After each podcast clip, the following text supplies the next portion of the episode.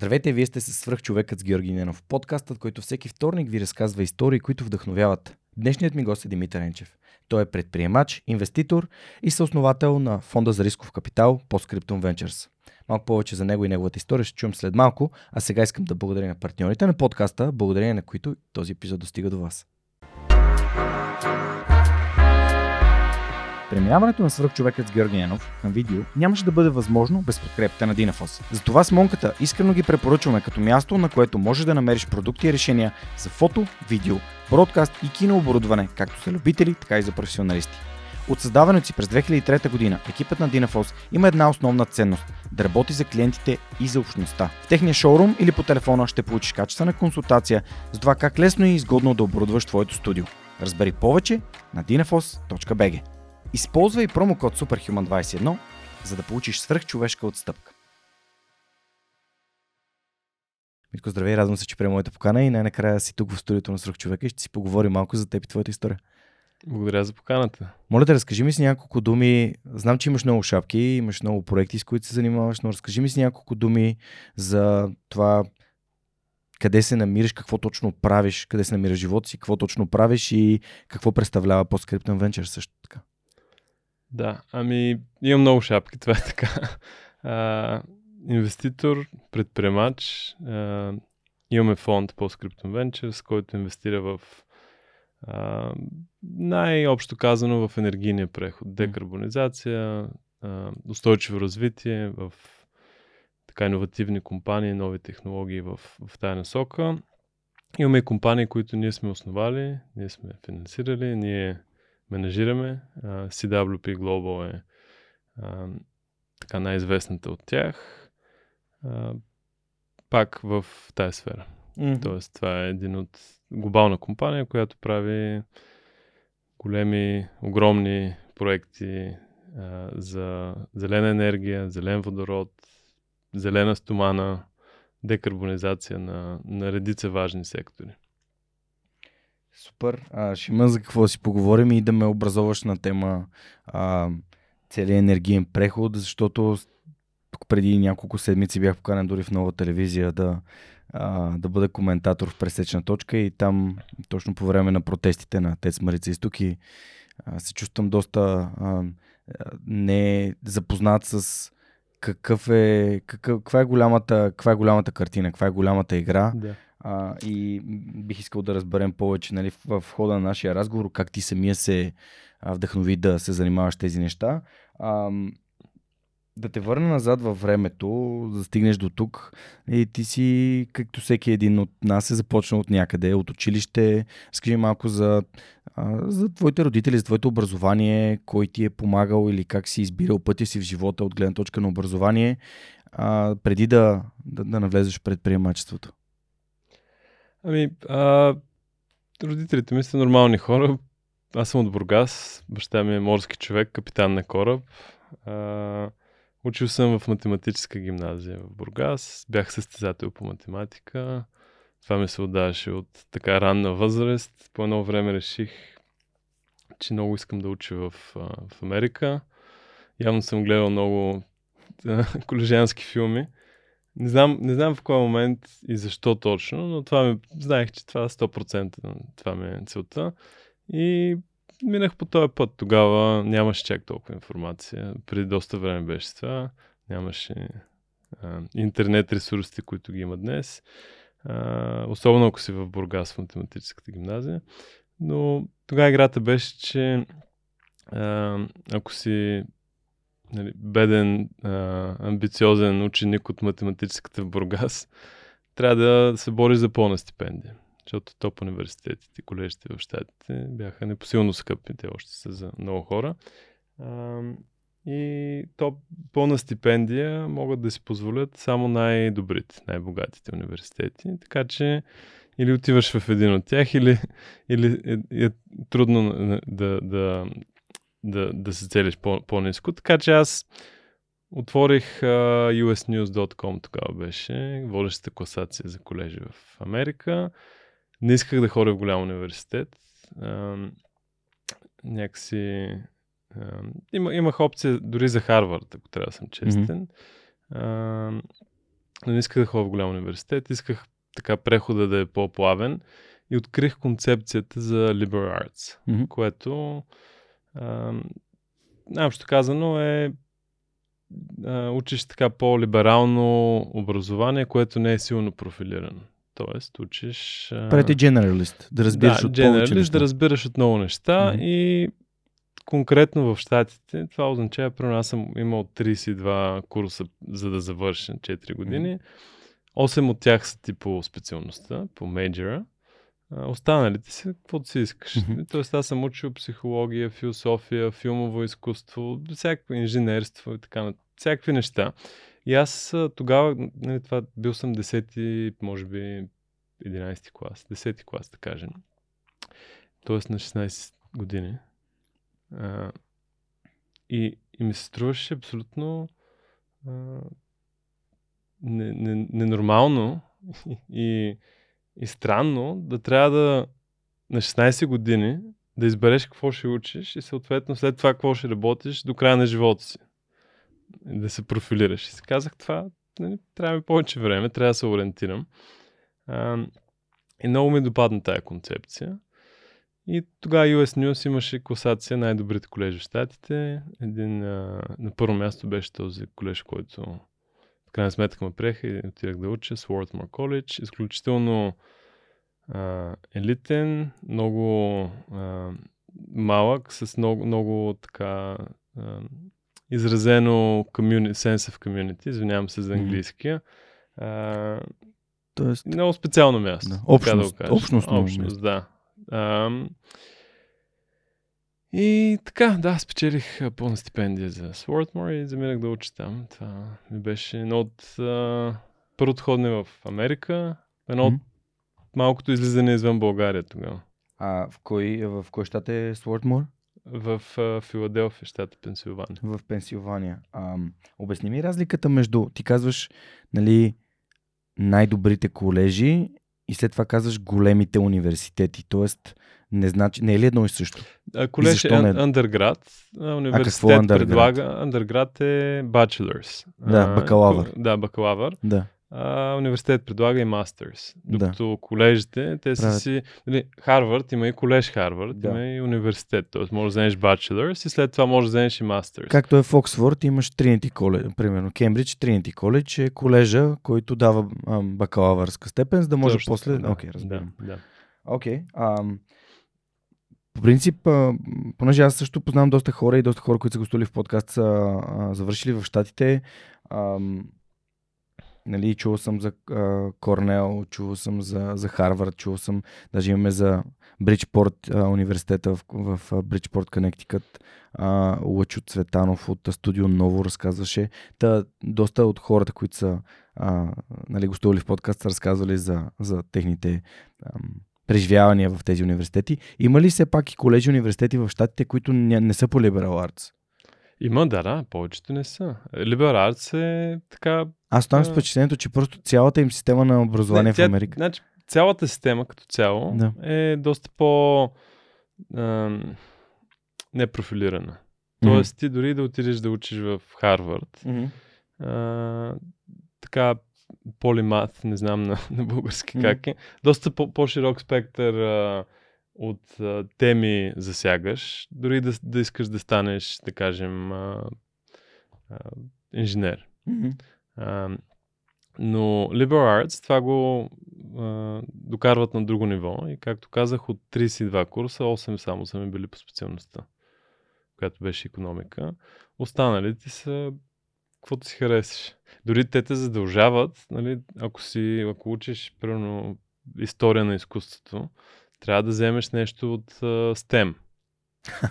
трябва да имаш поне един курс. Тоест, те те задължават да имаш малко по-широк спектър от uh, по-широк поглед върху, върху отделните дисциплини.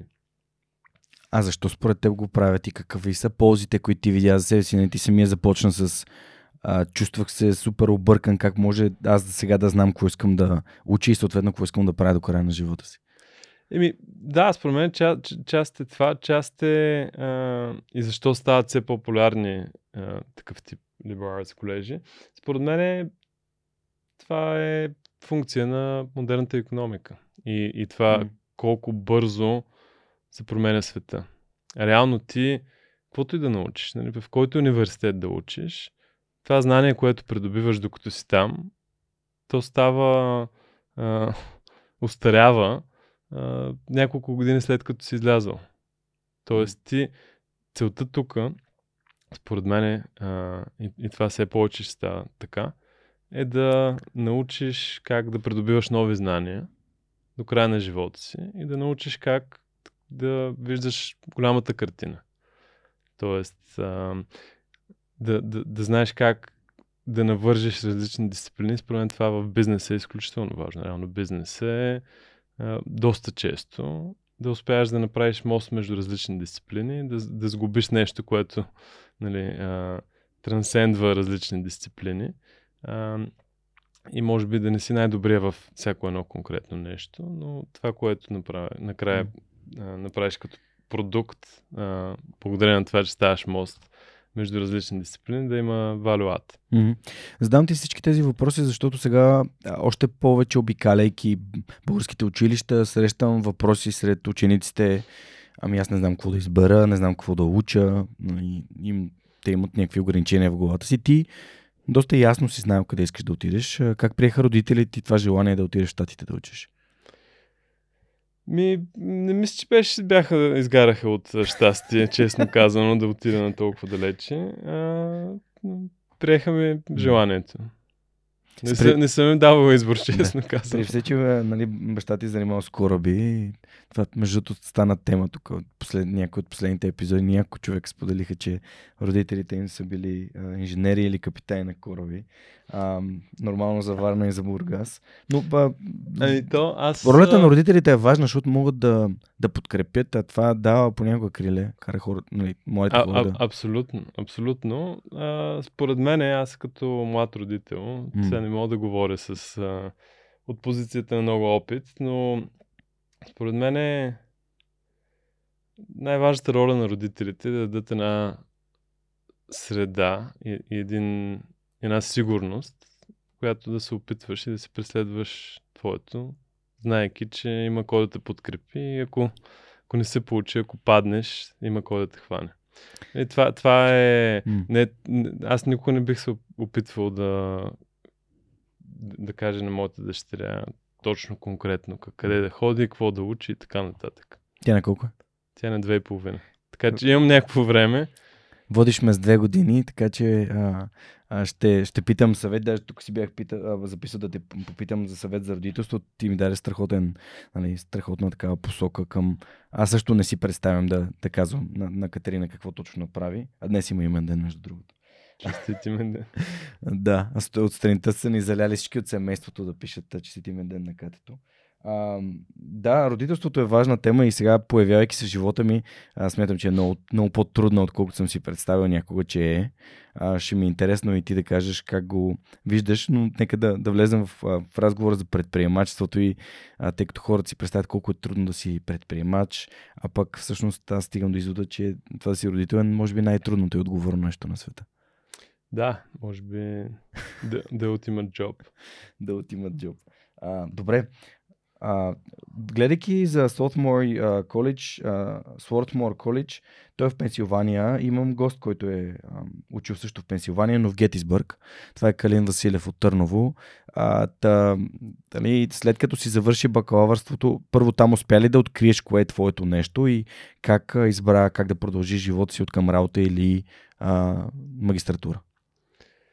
Да, Swordmore, а, не бих казал, че успях точно да открия какво е то- моето нещо. Според мен е, човек никога не успя до края. Нали? То, М. Това е идеята на живота. Трябва непрекъснато да търсиш и да преоткриваш и, и да, да сменеш посоката. А, записах да уча економика, защото исках да правя пари. И това ми беше така най- най-близкото до правене на пари. Разбира, да, да, да получиш някакво разбиране на това как работи економиката. А, след това економиката ми, ми, ми дойде една идея прекалено мека като наука и прекалено много булшит имаше в нея. И затова записах а, две допълнителни специалности инф- информатика и математика. А, в крайна сметка, това беше, аз като завършвах беше 2006-2007. Тогава беше много ход investment банкинг, инвестиционното банкиране. Mm-hmm. Това е преди кризата, преди Лиман да колабира. И всичките ми така приятели, по-амбициозни, които искаха да правят кариера и да правят пари, се насочваха в тая посока. И аз а, също най-вероятно там, там щях да отида. А, но съдбата имаше други планове.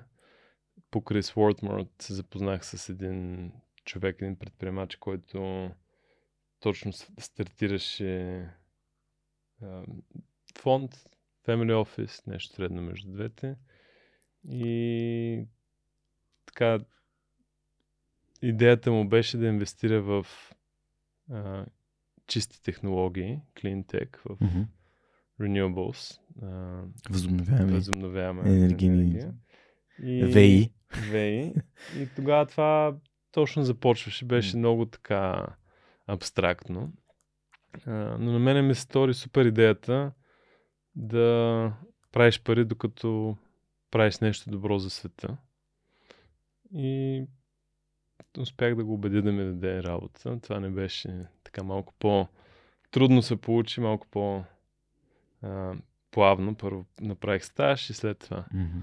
А... Ти ми разказа, че си така, а, без да е имал такава отворна позиция, ти си бил доста настоятелен.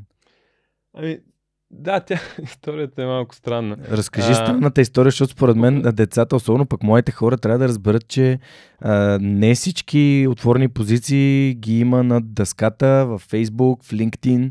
А, понякога се а, налага, ако искаш нещо абсолютно. да направиш, просто да отидеш и кажеш, аз го искам това. Да, ами а, въпросният господин, той... Може да как се казва също? М- Марк Рандъл се казва. Mm. Той беше в, а, на борда на Swarthmore и аз тогава правих една година в а, Лон, Лондонското училище по економика, в Лондон. И няколко момчета бяхме от, от Swarthmore в Лондон. И колежа ни писа, бе, тук има един, който е на борда, който ако имате го като ресурс, ако нещо имате нужда от нещо или нещо от а, някакви проблеми сте или имате нужда от кариерна насока, whatever, а, mm-hmm. ето му имейла, пишете му. И аз, а, и, нали, пише, мисля, че имейла беше а, с името на фонда. Mm-hmm. И аз проверих, видях фонд, някакъв фонд, интересно. И му писах. Той, той беше предложен да пием по едно питие. Му писах и тогава той ме пренасочи. Каза, да, супер, дай да се видим. Ме пренасочи, без да знам въобще кой е, каква му е историята, така нататък.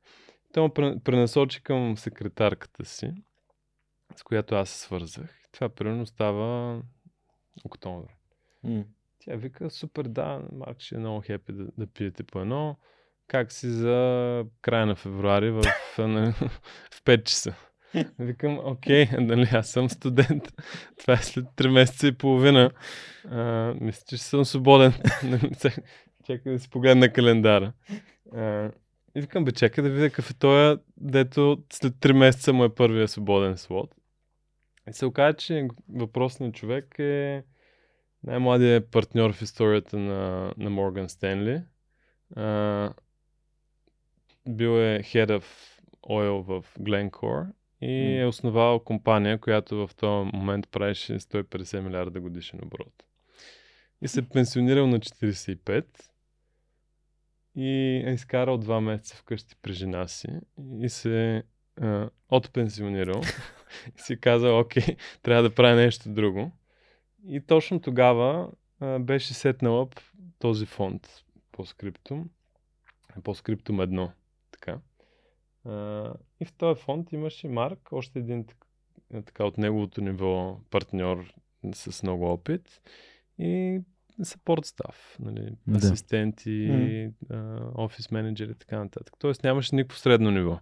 И аз като се въпросния февруари там, кой, а, като се видях с него, а, му казах, Марк, нали, много готино това, което правите, много ми харесва, искам да правя стаж.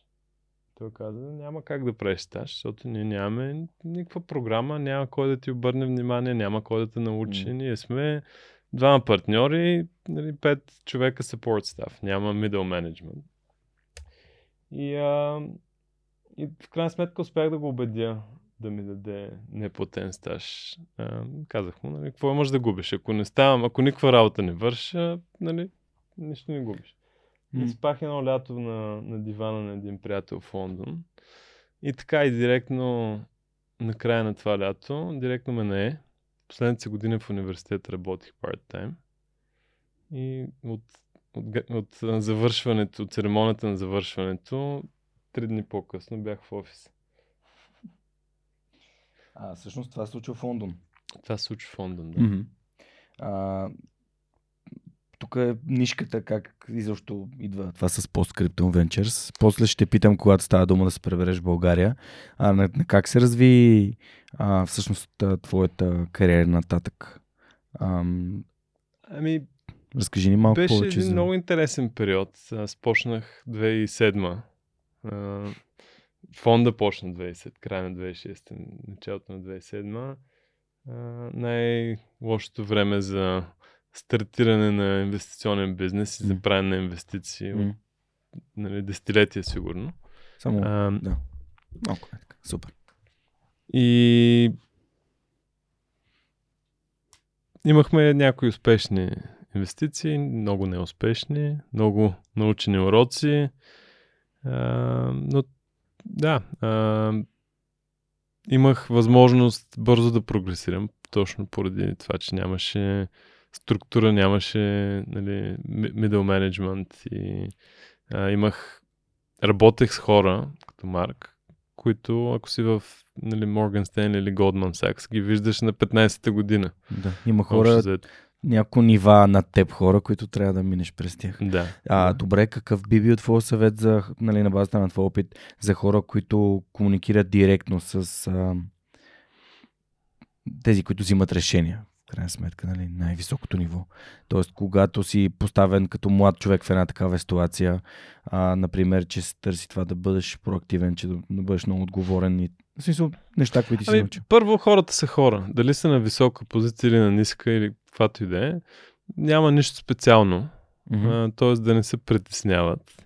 И второ, в моя опит, повечето хора са нормални хора, които искат да помогнат. Тоест, ако ги питаш нещо, могат да ти откажат, но по-голяма шанс е да ти кажат, окей, нали, ще видя с какво мога да помогна. Така че това, това бих дал като съвет. Ти се учил движение. Абсолютно. Като не е имал от кого. Да. Мисля, би имал само от най...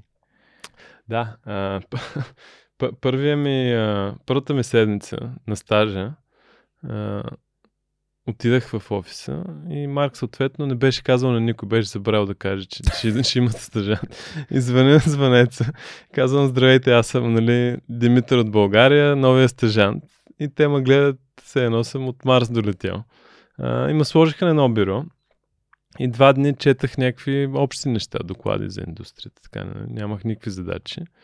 А, на третия ден Марк ми звънне и каза, бе, тук гледаме една инвестиция в Полша за едни вятърни централи.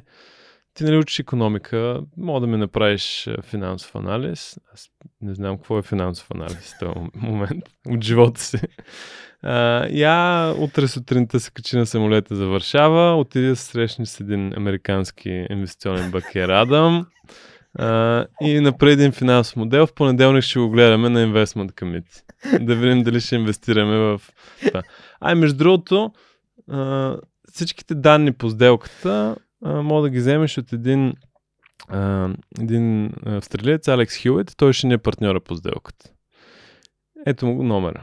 Записвам аз номера и звъня на господин Алекс Хюит, който в момента това са ми, три, а, ние сме трима партньори в момента в бизнеса, аз, Марк и Алекс. Mm-hmm. Тоест американец. Това е Ventures. Да. Mm-hmm. А, и, и CWP Global, да. това е другата ни компания. А, и, и, и звъня аз на, на Алекс Хюит. От първи ти работен ден това да. сте партньорите. А, е, тогава не ми бяха партньори. Да, да. Тогава бях стъжант. Uh, звъня на Алекс Хюит който има убийствен австралийски акцент. Аз май през живота си не си бях говорил с австралиец преди това. И, и by default разбирам всяка втора дума. Само, че въпросния разговор Алекс беше на при вятърните централи. И духа някакъв убийствен вятър в телефона. И аз не всяка втора, всяка четвърта разбирам и записвам се опитвам да направя финансов модел. И, но както е, направихме го. Отидах в а, Полша. Там ми помогнаха хората. Успяхме да скълъпим нещо и така. Това ми беше а, ученето в движение, буквално. Бой, бойното кръщение. Първи истински работен ден. Да. А, вау. А, добре, всъщност а, ти тук вече нали, загатваш за сделките, по които по-скриптум Ventures работят, още откакто ти си бил стажант. Ам, ще ми въведеш ли малко в темата с енергийния преход, защо, какво се случва, защо, защо нещата, които се случват, се налага да се случват, това да се диверсифицират източниците на енергия и така нататък.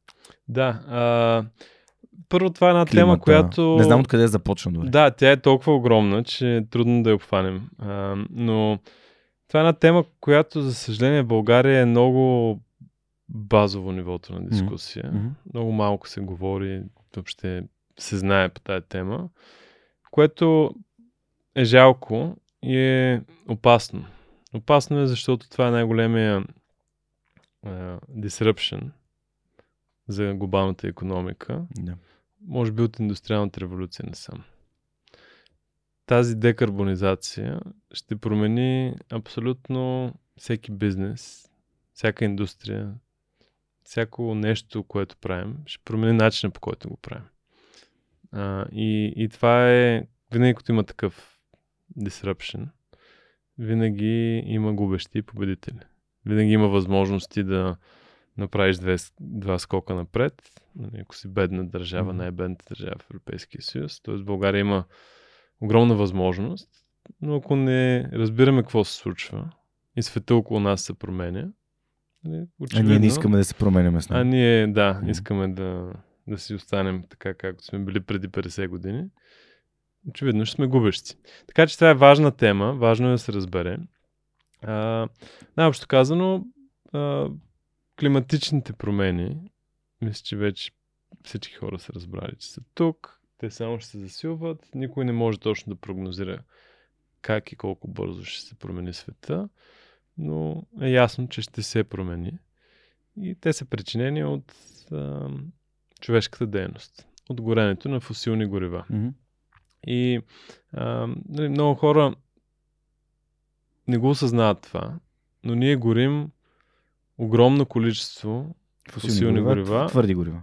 твърди горива и твърди, не само твърди, М. и, нали, а, И газ. петрол, Мгм. газ, нали, бензин, дизел, така нататък.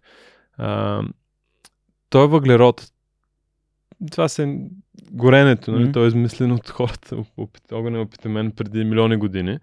А, той е въглерод, който го изпускаме в атмосферата. Той създава парниковия ефект, но той е невидим. Ти като натиснеш копчето на колата, запалиш, не виждаш огъня, който гори вътре Мгм. не виждаш въглеродния диоксид, който излиза от а, ауспуха. И затова така, може би на хората им е лесно да го игнорират. Но факт е, че всичките те милиони огньове, милиони двигатели на коли, електроцентрали и така нататък, това е еквивалент, еквивалентно грубо казано на един континент с територията на Африка да гори Мгм. през цялото време, перманентно. Тоест, представи си един пожар как върху цяла Африка гори. Ако вземеш всичката биомаса в момента, която е на планетата, всички животни, бактерии, растения, риби, планктон, всичко, представи си какво огромно количество биомаса. Мгм. От индустриалната революция насам, ние сме изпуснали повече въглерод в атмосферата, отколкото всичката биомаса взета заедно. Тоест, нали, това е нещо много абстрактно и е много трудно за разбиране, някакви части на милион въглероден диоксид. А, но като се замислиш за мащаба и а, ефекта, който дава, нали, може да добиеш представа за това какъв disruption и колко бързо се случва този disruption Мгм. за, за климата. Така че това нещо трябва да се адресира и цената за адресиране на първоисточника на проблема е драматично по-ниска от цената за адаптация. Тоест нали, да, да оставим всичко да се случва както се случва и след това да се борим с резултата. Тоест, не, тук не говорим за а, хора, които прегръщат дървета, нали, tree huggers, не да. говорим за Грета и така нататък. Тук говорим за една добра економическа инвестиция. Тоест, като общество, като човечеството mm-hmm. да, да, да, да, да вземе по-умното економическо решение и да направи този енергиен преход, mm-hmm. за да може да щетата от климатичните промени да е по-малка. Добре, да, ако има държави, които искат това нещо да се случи и държави, които не искат, защото... Е, точно това е най-големите замърсители. Най-големият проблем. Това, това прави... Нали, това е като в един... Фрирайдер проблема. Да. А, да, това е проблем. Затова, за съжаление, сме много назад в тази тема. Но има вече над страни, които съвкупно представляват над 90% от БВП на света, имат нет zero цели. Тоест имат цели за декарбонизация до 2050, до 55 и така нататък. Тоест над 90% от световата економика е казала, правим го това. А как се комбинира, нали, как се постига този net zero, т.е. нетната стойност на карбонизацията, замърсяването рано с а, а, да бъде нулева? Тоест, ами, първо об, Обясни ми го, защото... Нали, най-общо казано... Да, така или иначе колите ще си работят и те произвеждат някакви неща. Най-общо казано, а, ако погледнем откъде идват емисиите в момента, mm. а, ако погледнем от къде ползваме енергия, да кажем, mm. да тръгнем от там. Някъде около 20% е под формата на електрическа енергия, някъде 30 може би е петрола, 20, 25 газ и останалото са някакви по-дребни неща. Mm. Пър, първата стъпка на декарбонизация е това драматично да се разшири ползването на електричество така наречената електрификация. Тоест, колите да минат на електричество, автобусите да минат на електричество, mm. влаковете да минат на електричество, а, отоплението да мине на електричество, а, една термопомпа или един климатик е много по-ефективен от една единица енергия, прави много повече единици топлина, а, отколкото да се отопляваме на газ или на нещо друго. А, така че и, и някаква част от индустрията. Някои неща е много трудно да минат на електричество. Примерно корабният транспорт. Mm-hmm. Той там няма как, понеже батериите, каквото и самолетите си говорим, също. самолетите също, да. Тоест има някои части, които са, да кажем, 15-20% от емисиите, които няма да могат да се електрифицират. И те части на економиката на човешката дейност трябва или да се декарбонизират с някакви зелени молекули, т.е. нещо, което, което е молекула, която ти дава енергия, но без въглеродния отпечатък, или трябва да си ползваме въглерод и този въглерод след това с някаква технология да го събираме обратно от атмосферата. То затова е net zero, а не е zero. Да. Идеята е, че пак ще има някаква въглероден, а, въглеродни емисии, но те ще, те ще, ще има и въглероден а, carbon removal, т.е. ще mm-hmm. събираш обратно въглерод. И в този контекст, това са ни тези огромните, а, бих казал, визионерски, леко луди проекти в mm. пустините по, а, по разни части на света. Те проекти, които а, този, този примерно австралийския, който го продадахме на BP, mm-hmm. м- който е 26 гигаватт, т.е. колкото 26 ядрени реактора. Най-големият енергиен проект в света. В момента най-големият е 3 Gorges, трите клисури в Китай, 22 гигавата, нашия е 26. и цялата идея на този проект е, че ти ако трябва да правиш някакво огромно количество зелени молекули, зелен водород, зелен амоняк, зелена стомана, а, няма как да ги правиш по средата на Европа или по средата на Штатите или в Япония. Трябва да отидеш на места, където никой не живее, където имаш най-ефтиния ток на света, защото имаш най-добрия ресурс, най-добрия вятър, най-доброто слънце, така нататък. И е пустиня. Тоест, земята е а, worthless, така или иначе. Yeah. Тоест, Безполезно. Тези 15-20% на последните 15-20% на декарбонизацията, те трябва да се случат с такъв тип решения и този тип решения трябва да са тези зелени молекули да се произвеждат на, на майната си. А, та, това не беше на нас, стръng да разказвам за следващия ни, за Да. другия ни бизнес, CWP Global. А, това не беше на нас голямата идея преди повече от 5 години вече. Бих казал, преди почти всички останали играчи в този сектор го прозряхме това. Стартирахме в Западна Австралия един проект, този въпросния, Мгм. а, с 26 гигавата, Мгм. който го продадахме на BP миналата година. Половината все още имаме процент, но този проект той е 6700 квадратни километра. Значи представи си колкото Софийска област горе-долу, 67 на 100 парче земя. И 2015 година отидахме в а, при австралийското правителство и им казахме, искаме да го или да го купим, или да го вземем под найем това парче пустиня. И те, те, те си помислихме, че сме тотално изперкали.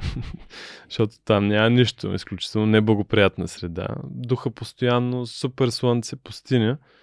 А, но ето, че нали, 5 години по-късно една от най-големите енергийни компании в света, BP,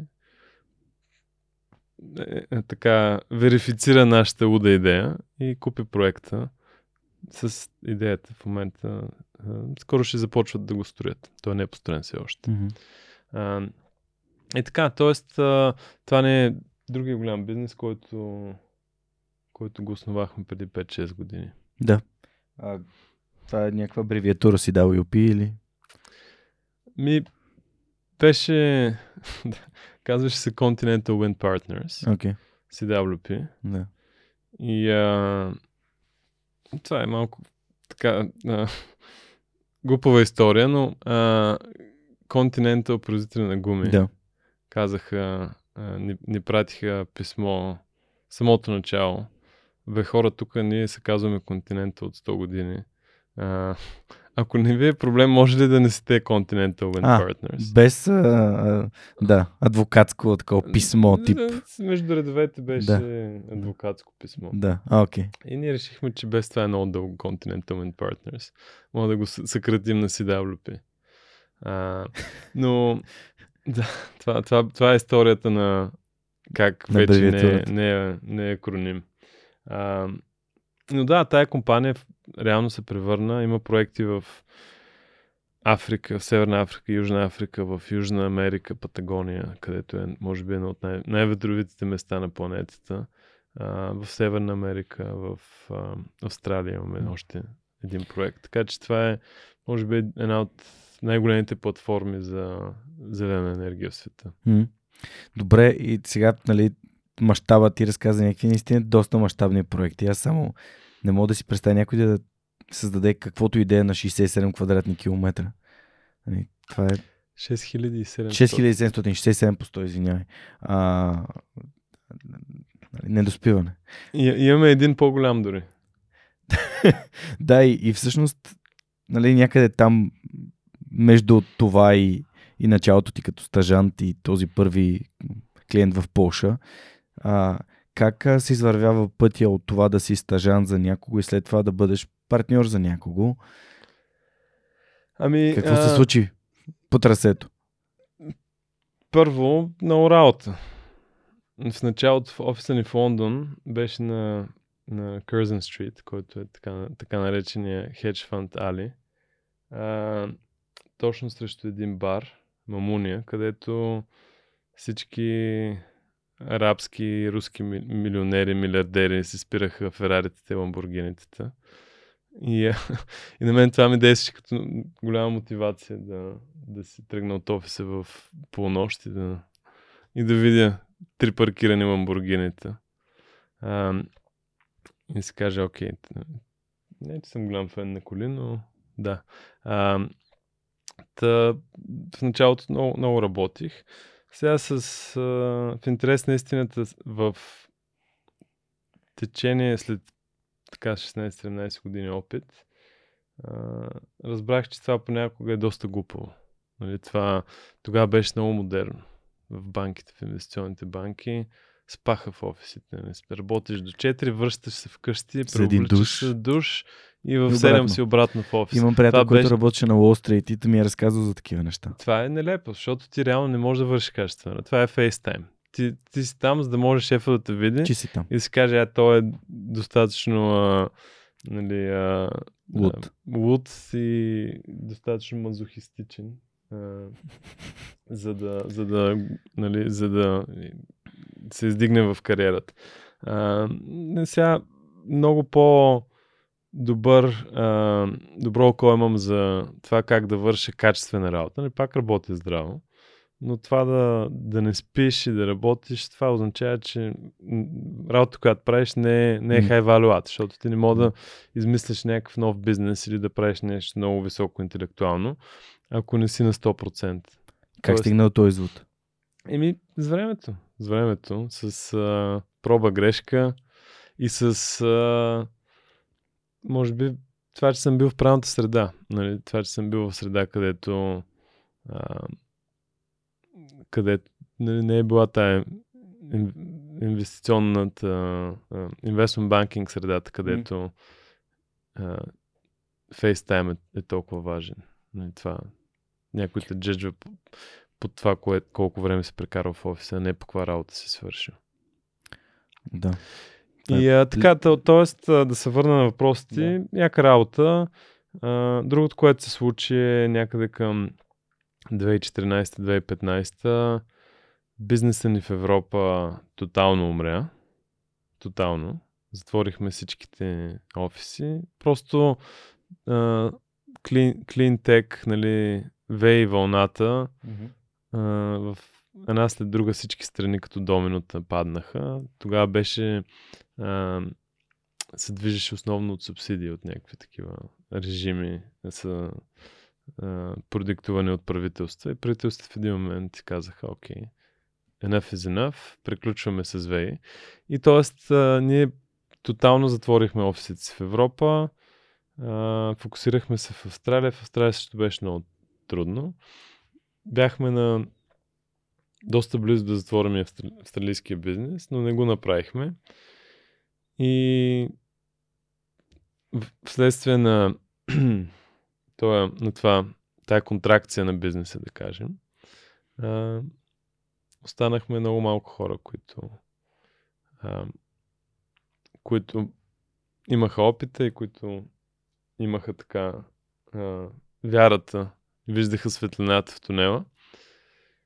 И след това изведнъж като тръгнаха нещата нагоре, нали, аз бях един от ключовите хора. Кога реши да се пребереш в България и защо?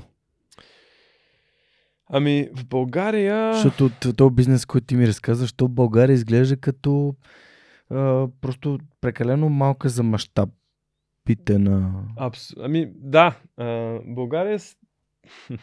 Мал, ние имахме някакви инвестиции в България, може би дори и 2010, още, като, още докато си бях в Лондон, а, които бяха първата ми самостоятелна инвестиция. От, от, отписах няколко милиона, загубих от парите на партньорите си. А, добър урок, не е ефтин. А, и си казах, никога повече нищо в България. Никога. А, особено нещо, което зависи от а, правителство. Нещо, което, зависи, което е в индустрия, която е силно регулирана. Казах не. Обаче, както има един лав за... А, че Никой не казва никога. никой не. Друг, друго имах, е, щях да кажа, че пазара на недвижимите имоти е 10 годишен цикъл с 5 годишен memory, memory span. А, А, цикъл Тоест- на продажба е 10 години, но ти помниш само какво се е случило последните така, 5. Тоест, забравяш с какво си казал. И аз така. Не, а 2015 някъде. Аз бях между, между Лондон и София, пътувах много често. Това за някакъв период беше окей. След това чисто психологически е много натварващо да живееш на две места едновременно. А, и, и реших, че ми е време. Тогава точно се зараждаше тая екосистема тук с фондовете.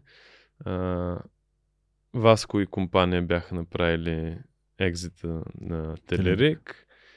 И аз си казах, бе, нещо се случва тук. И с едни приятели, а, Росен а, от Blackpeak, един mm-hmm. от, от фондовете в България, mm-hmm. може би, мисля, че те са най-големия такъв чисто български EAF фонд. А, тогава качвахме Килиманджаро и те точно сетваха об техния фонд и той ми разказа как а, така, е, така са правилата на играта, че те всеки път, понеже са европейски пари, всеки път като правят инвестиция, трябва да намерят някой, който да Тоест те ползват пари от фонда на фондовете? От, а, да, от някакви, някакви европейски а, пари. Не, сега, не съм много запознат. На мен това ми е чужда тематика. Винаги съм бягал от а, всякакви европейски. Mm-hmm. А, но а, те имаха условия за всяка сделка да намират 50% да идва от частен инвеститор. Mm-hmm. Си казах, окей, тук почти няма частни фондове mm-hmm. в България. Това е супер възможност. Мога да си изберем най-готините компании от те, които намират. Нали, те да вършат цялата работа и аз просто да, да направя някакъв много такъв а, улекотен фонд, който да да черепиква най-готините компании и да, да инвестира. Ги подбира. Тоест, защото вие сте частен фонд, може да комбинирате с фонд, който използва европейски средства да. за инвестиции. Това Точно, ми казваш. Да. Ами, тоест, те, те имат такова задължение. Тоест, да, да, те да, трябва е винаги е да намерят. Да. да. А, Пък това го прави много удобно за вас, и, защото... Но, но, точно така, да. Контекстът беше, че нещо се случваше. Имаше нещо във въздуха в България. Mm. Тогава, като качвахме точно Килиманджаро, те ми разказваха за една компания, която прави нали, соларни батерийни системи за off-grid апликации. И, а, и те, нали, това не е математика. Те не разбират от енергетика, от енергиен преход, така нататък. Казаха, бе, искаш да дойдеш да я погледнеш. И аз а, предложих на партньорите ми тази идея да направим PostScriptum Ventures, който да е фокусиран върху България. Mm-hmm. Да направим някакъв малък екип тук, аз да го лидвам, т.е. по скриптум 2. А, това, което стана, че от 10-11 инвестиции, мисля, че само две бяха в България в крайна сметка на Postscriptum Ventures. Но тук не стана най-големия офис. Тук намерихме много добри хора, супер талант и а, хората от този офис тук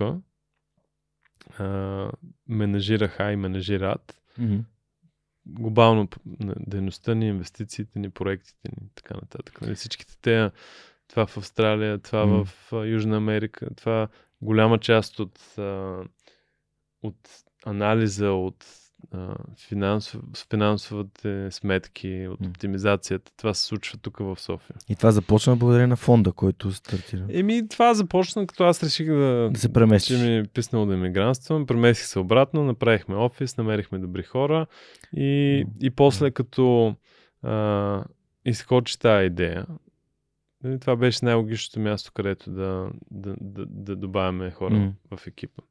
Е, а, тук е, може би, място да благодарим и на Богомила Трайкова, която ни направи този контакт и каза, е, ти трябва задължително да говориш с Митко, но нали, той ще изкаже толкова интересни истории. Тя е Та... чудесен пример за, точно за този тип, тая категория хора, които е една от първите в Postscriptum Ventures. Да, тя, тя е също част в общността на Сръх човека, нали, подкрепя подкаста, направили сме неща заедно, много се радвам, че има хора като нея в, в екипа и сега, а, а, нали, не знам, че е в Холандия, но живота и здраве, а, нали, всеки си намира пътя обратно или пътя към това, което, което е а, неговото място, така че. Тя е в Холандия, тя работи се все пак за нас. Да. Ние сме глобални. Ние имаме, а, наскоро правихме една обобщение.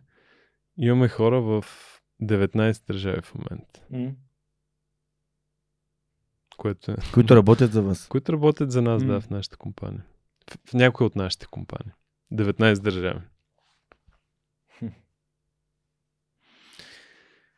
Малко ми звучи като Ендоросат. Нали? Събрали сме колеги от 6 държави да работят в София за Ендоросат. Много яко. А, добре, а, голяма част от хората, които работят на такъв типа нали, бизнес а, като мащаби, си казват, ми то нали, България това е дали, далече от истинската игра. Тоест ти се пребираш в малкия си град или там, където няма а, възможности. Ти обаче правиш обратното, нали? А, създаваш екип тук, който да работи по проектите по целия свет, което е win-win. И първо, тук има качествени кадри с а, умения, с езици, с а, възможности, има достатъчно добри технологии, които човек да вече и покрай COVID съвсем се разбра, че и, и също време, но това има нали, по-низки цени от това да имаш офис в Лондон, който самия офис би струвал без, безбожно много пари. И съответно ам, това има интерес всеки, който създава добавена стойност нали, в големи пазари. Да. А, има реално това е огромен плюс, огромен а, ресурс на България. Естествено, като много други неща не се възползваме от него както трябва. Но хората, които са българите, които са пръснати по света, които биха живяли в България, стига да имат добро поле за изява, стига да имат някаква нормална среда за живот и да имат нещо, което е глобално релевантно, което да правят. Нали?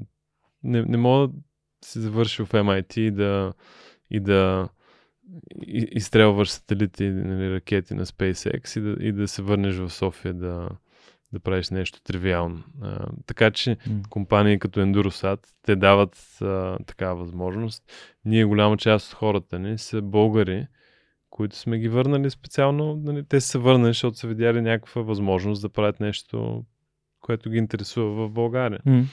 Тоест, а, това за, за мен е по, по, а, по, по силния аспект нали, а, от това, на това да се базирам в България, отколкото а, местния пазар. Очевидно местния пазар нали, го няма, особено за това, което правим ние. А, mm. Да. Добре, а, тук според мен е хубаво да те питам. А, в началото каза, че, нали, да те, аз те питах как те представя, ти каза предприемач и инвеститор, но тук чувам само за инвестиции а, къде е предприемчивостта и а, какво прави един човек предприемач според теб? Къде в твоята история се появява това? Да, ние, ние, сме, ние сме малко странно животно, защото реално сме псев, псевдофонд по скриптум. Да. Нямаме типичната фонд структура с GP, с General Partner и Limited Partner. Не инвестираме, не менажираме чужди пари. Mm-hmm. Реално ние сме инвестиционен фонд, но партньорите са акционерите на фонд. Mm-hmm. Имаме съвсем малко, малък процент външни инвеститори, които са а, приятели, а, познати, да кажем. Но основ, основните акционери на фонда са партньорите. Mm-hmm. Тоест, ние сме нещо средно между холдинг компания, фонд, family office. А, така че голяма част от предприемачеството е създанието на самия фонд. А, VA компанията ни CWP, mm. а, тя също а, е а, създадена от нас, т.е. това е предприемачеството. Особено тези огромните проекти, които са малко mm. смели, може би а, са преди времето си, но те са изключително изключително много предприемачески качества се изискват. Мога, мога да дам пример с... А, а, реално това, което се става в този сектор е може би нещо сходно, което е ставало в, а, а, в петролния сектор началото на 20 век. Когато нали, петрол е почнал да навлиза и да измества основно въглищата като енергиен източник. А, но ние 2015-16 започнахме този голям проект в Австралия и направихме тук много имаме Trust, така, мозъчен тръст в София, където всичките сметки се правят тук. Направихме рамката, която анализира къде по света са най-добрите места за, за този бизнес модел. Къде можеш да правиш най-ефтините зелени молекули. Тоест, къде е следващата Саудитска Арабия, така си го представя. Mm-hmm.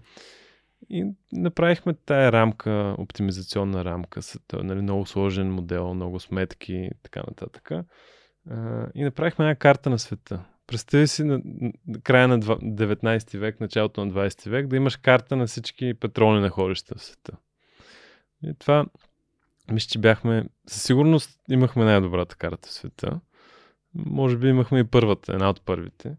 А, впоследствие, на, местата, където отидахме и направихме проекти, дойдоха след това Total, BP, Shell. Нали, две години по-късно. Но вече ние бяхме взели най-добрите локации. И примерно, едното място, което идентифицирахме като, може би, не най-доброто в света, но със сигурност е топ, топ 3, може и да е най-доброто. Беше Мавритания, което mm-hmm. е една изключително интересна а, страна в, в Африка. А, огромна територия, 98% пустиня. Обаче една, едно от най-ветровитите места в света, едно от най-слънчевите места в света, една от най-бедните страни в Африка. В Африка. И 2020, в разгара на COVID, ние представи си имаме картата. Аз знам, че там е Саудитска Арабия на, на, на зеления водород. И сега знам, че е въпрос на време някой друг да, да го открие това. И тогава очаквахме дете. Нали, не беше най-добрият момент за приключенски пътувания. Обаче решихме, че, нали, реших, че трябва да отидем сега е момента. И в разгара на COVID успяхме а, тогава с кънтри менеджера ни за Марокко. А, чер, чертирах си... А, не, значи това, това е тази история, може би а, малко хора я знаят, но mm а, свързахме с Американското посолство в Нуакчот, столицата на Мавритания. И те ни казаха, бе, виж сега, а, има един такъв от големите бизнесмени в Мавритания, който е окей. Okay. Всички други са не може да ги докоснете, защото са толкова корумпирани и толкова а, проблемни, че нали, не, не ви го препоръчваме, но той е окей. Okay. Нали, той баща му е бил е национален герой на Мавритания, защото се е из, из, а, извоювал независимостта и така нататък. Той е човек, е, е читав, препоръчваме го. И този човек живееше в Лас Палмас, Канарските острови, което е относително близо, нали, ако си представяш Мавритания, тя е на западния бряг mm-hmm. на Атлантика. А, Канарските острови са на 2 часа полет. И отиваме ние, а, тогава си а, няма полети. Нали? Това е COVID, всичко е канцлено, целият свят е спрял. А, и чертирах, успях да стигна до Мадрид. Чертирах си частен самолет от, а, от Мадрид до Лас Палмас, където... А, Чартерен самолет. Да. Не самолет, за да може да летиш тук. Да. частен самолет, да. да. да. А, където вечеряхме с въпросния господин, а, който е единственият честен бизнесмен в Мавритания. И той, той супер много хареса идеята. Нали, веднага проумя как може да трансформира изцяло нали, една страна, една економика като Мавритания, какъв огромен ефект би имал. И каза, супер, аз съм много хепи да съм ви партньор, с кой искате да се видите? Нали, казахме с кой трябва да се видим там, министър на енергетиката, така, така, така. И на следващия ден, от Лас Палмас, пристигнахме в Нуакчот, което е едномилионен град в пустинята, пустинята Сахара. Ако си гледал Black Hawk Down, е, е това си представи. Mm-hmm. Кацаме на летище. Аз мога си представям Дюн, нали? С град в пустинята, му в средата. Точно така, да. Особено като има пясъчна буря. А, и и, а, и кацаме с това самолетче. И нищо не се случва. То е тотално умрял. Няма сигурно там самолет от два дни не е кацал. А, но в един момент дойдоха, посрещнаха на... Отидахме, минахме през летището, през security. И, и в крайна сметка стигнахме до министра на енергетиката, който те току-що са открили петрол в Мавритания. И BP не, петрол, петрола други го разработват. BP имат газово находище. Открили се петрол и газ. Mm-hmm. BP имат за 5 милиарда проект за износ на втечнен газ от Мавритания. И министра, това е една от бен, най-бедните страни в в Африка, той най-накрая след толкова години нещо се случва там, нали? те ще се богате. И аз отивам нали, в моята си глава, в моя си контекст, декарбонизация и така нататък. И му казвам, е, вижте сега, петрола и газа умират. Това са гориво, горивото на, на, на миналия век. Бъдещето е в зелената енергия. Вие имате уникален шанс. Имате, представи си, огромно находище на зелен водород. И, и той ме гледаше като а, някакъв, някакъв цено току-що съм долетял от Марс. А, но в крайна сметка подписахме договор на, на КОП-26 в Глазго. Подписахме споразумение с мавританската държава. Взехме под найем 8000 квадратни километра. Най-ветровитото и най-слънчевото място. А, и Мавритания в момента е един от лидерите, със сигурност в Африка, в зеления водород благодарение на нашия проект. След това дойдоха Total, те се паркираха на по-кофти място, нали, до, до, до нас. След това Бипи, след това още ни други. Но ние, ние бяхме първи. Така че това е доста дълъг отговор на въпросите за предприемачеството, нали, но, но то е CWP бизнеса. Да. Има една брой такива истории. Просто Тоест това... идва ти някаква идея, ти решаваш, че трябва да осъществиш без значение, нали, какъв период ти описа кризата с COVID, че това не те е спряло да отидеш, да направиш тия срещи, за да можеш да инициираш този. То това е предприемач, това е предприемчивост. Да. И нали, малко, може би, смелост, лек, леко безразсъдство. А, но това, това е майндсет, който е да мислиш нали, а, голям, на, за големи неща. Да. А, той е, той е много важен. А, реално, аз помня в началото на PostScriptum, а, тогава идваха такива германски разработчици на проекти да, да търсят финансиране. Mm-hmm. И идват, нали, ето имам тук 10 мегавата проект, имам 20 мегавата проект. И Марк, нали, Марк е неговото ДНК е да, да мисли голямо. А, и той казваше, бе хора, нали, окей, имаш 10 мегаватта, това ти е отнело 3 години да го разработиш, да вземеш земята, да изкараш документи и така нататък. Ще инвестираш 15 милиона евро в него. Що не направим 100 мегаватт? Що не направим 300 мегаватта? Нали, същото време ще отнеме. Горе-долу същите пари ще отнеме да разработиш, да нали, вземеш земя и така нататък.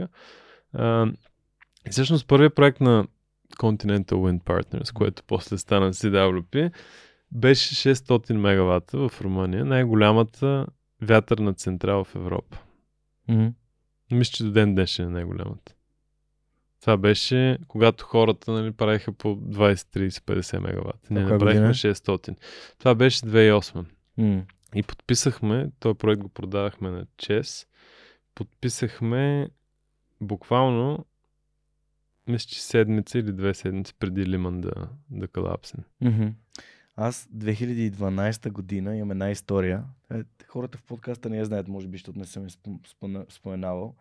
А, започна да работя за един, един холдинг български, който искаше да прави ветропарк в Шабла генерал Тошево, е там в този район. 2 мегавата. Да. Бяха към 200 перки. 200 перки или 300 перки бяха. Нещо е такова беше. И аз се занимавах с това да да обикалям институции, да срещам с хора, кой какво трябва да направи, кой архитект, какви разрешения трябва да даде. Бях един такъв деливари мен, бях като един пощален. Hmm. А, и в момента, в който аз тук в епизода с Росен Коларов разказах за там, да щях да катастрофирам, бързах да изпратя едни документи, да се вкарат в кевъра в петък. И в понеделник а, Комисията за енергийно и водно регулиране каза, ами ние променяме начина по който българската държава откупува електричество от такива си. Не, ти имаше това предвид малко Абсолютно, по-рано, да. че изведнъж ти правиш нещо, инвестираш огромна, а, нали, аз там не съм инвестирал, но инвеститорите са инвестирали много големи пари, за да се създаде изобщо идеята за този проект, да се откупят парчетата от а, местата и така нататък. Да се... И построявайки този ветропарк, тяхта идея е, че държавата е казала, че ще откупува това зелени молекули, нали? ВЕИ тук. Електрони, зелени електрони, да. И всъщност, изведнъж държава ти казва ми, не, ние няма да го откупуваме. И ти си казваш, е, аз какво ще го правя Да. това? Това, което е огромната разлика между тогава и сега. Нали, аз като почвах в, в този сектор, избора беше между економика и екология. Мгм. И да искаш ли да дишаш малко по-чист въздух и да плащаш малко по-скъпа цена за ток. Мгм. И Европейския съюз имаше някакви квоти, цели, всяка страна отделно нали, си имаше собствени цели. И това всичко беше в някаква а, рамка на субсидия. Тоест, Мгм. ти, ти за да ти се вържи сметката, трябва да получиш някаква цена от от държавата. държавата. Сега е тотално различно. Сега технологията е толкова напреднала, че вятъра и слънцето са драматично по-ефтини от всичко друго. И сега е въпрос на, на време, не зависиш от държавата, не зави- зависиш М. от пазара. А, а, проблема е, както ти много добре идентифицира, е, че в развитието на такъв тип проекти а, зависиш изключително много от администрацията. И това, с което се сблъскваме всеки ден, всеки един от нас, нали, да отиде да си смени адресната регистрация да си изкара нещо, нали, свидетелство за съдим, каквото и да е, всякакъв, всичко с а, кат, примерно, и така нататък. Нали, всичко, което има допир до, до държавната администрация, представи си го умножено по хиляда. Е, това е реално а, пътя за, за разработването на един проект, за да можеш ти да го построиш. В България това отнема, може би, 5, 6, 7 години. Тоест имаш нещо, което имаш частен сектор, частни инвеститори, готови да инвестират пари. Това нещо може да ти снабдява системата с много по-ефтин ток. И то, ток, който не замърсява, не, диш, не дишаш а, отпадъци, няма 15 000 преждевременни а, смър, смъртни случая заради замърсен въздух, както от въглищата.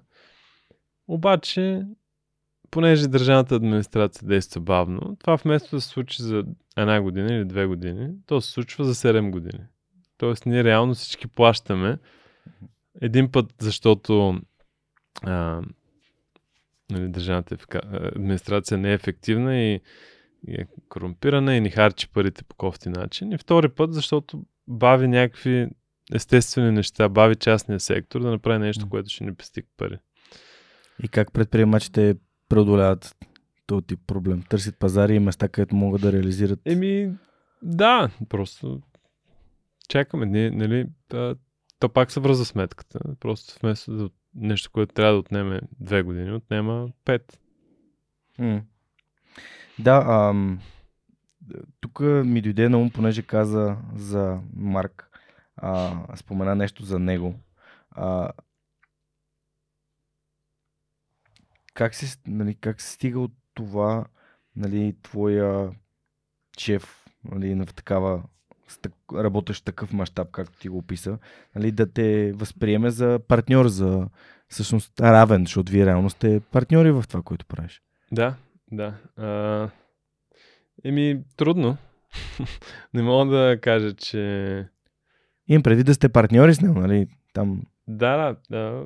Партньори сме с а, равно право на глас. А, не е лесно. Не, хо- Хората, които са така по амбициозни, функционират на по-високи обороти, с по-високи цели, обикновено са силни личности, нали, както е той, както съм и аз. Нали, това, това е ясно. И Както е Мъск. там пък а, дори, да, дори няма, няма как, какво да коментираме. А, но, но Мъск, според мен, той никога не би могъл да работи в партньорство. Той, Да, използваме примера, за да стане ясно. А, но не е лесно, сигурност не е лесно. Със сигурност има много моменти на, нали, на напрежение, на а, несъгласие, на спорове и така нататък. А, но в крайна сметка а, Марк е а, 65 години. Нали, Той последните години. Не, не работи на такива обороти, каквито е работил преди. Някой друг, който има повече енергия, трябва да, да движи нещата. И това е някакъв естествен процес. Mm-hmm. Той като е започвал в а, Марк Рич тогава на времето. А, ня, ня, Марк Рич е бил в такъв етап от живота си. Съответно му е дал на него писта. Така че това е някакъв естествен процес. Тя като майстора и апрентиса, като майстора и, каф, и чичерака, нали? Учиш И го, да. учиш го, учиш го, след това ти отиваш into retirement, нали? Пенсионираш се и чирака става майстора. Да, I guess. Да, но нали, тук сега, понеже работим много силно с интелектуален труд и със сигурност неговите знания, умения и опит а, са нещо, което носи добавена стоеност. Хора, Е, контакти. абсолютно. Да, да, да. Защото разликата между индустриалната революция и сега е, че сега работим с други, други неща, създават добавената стоеност. Да. Преди с време и с а, ръце и с труд.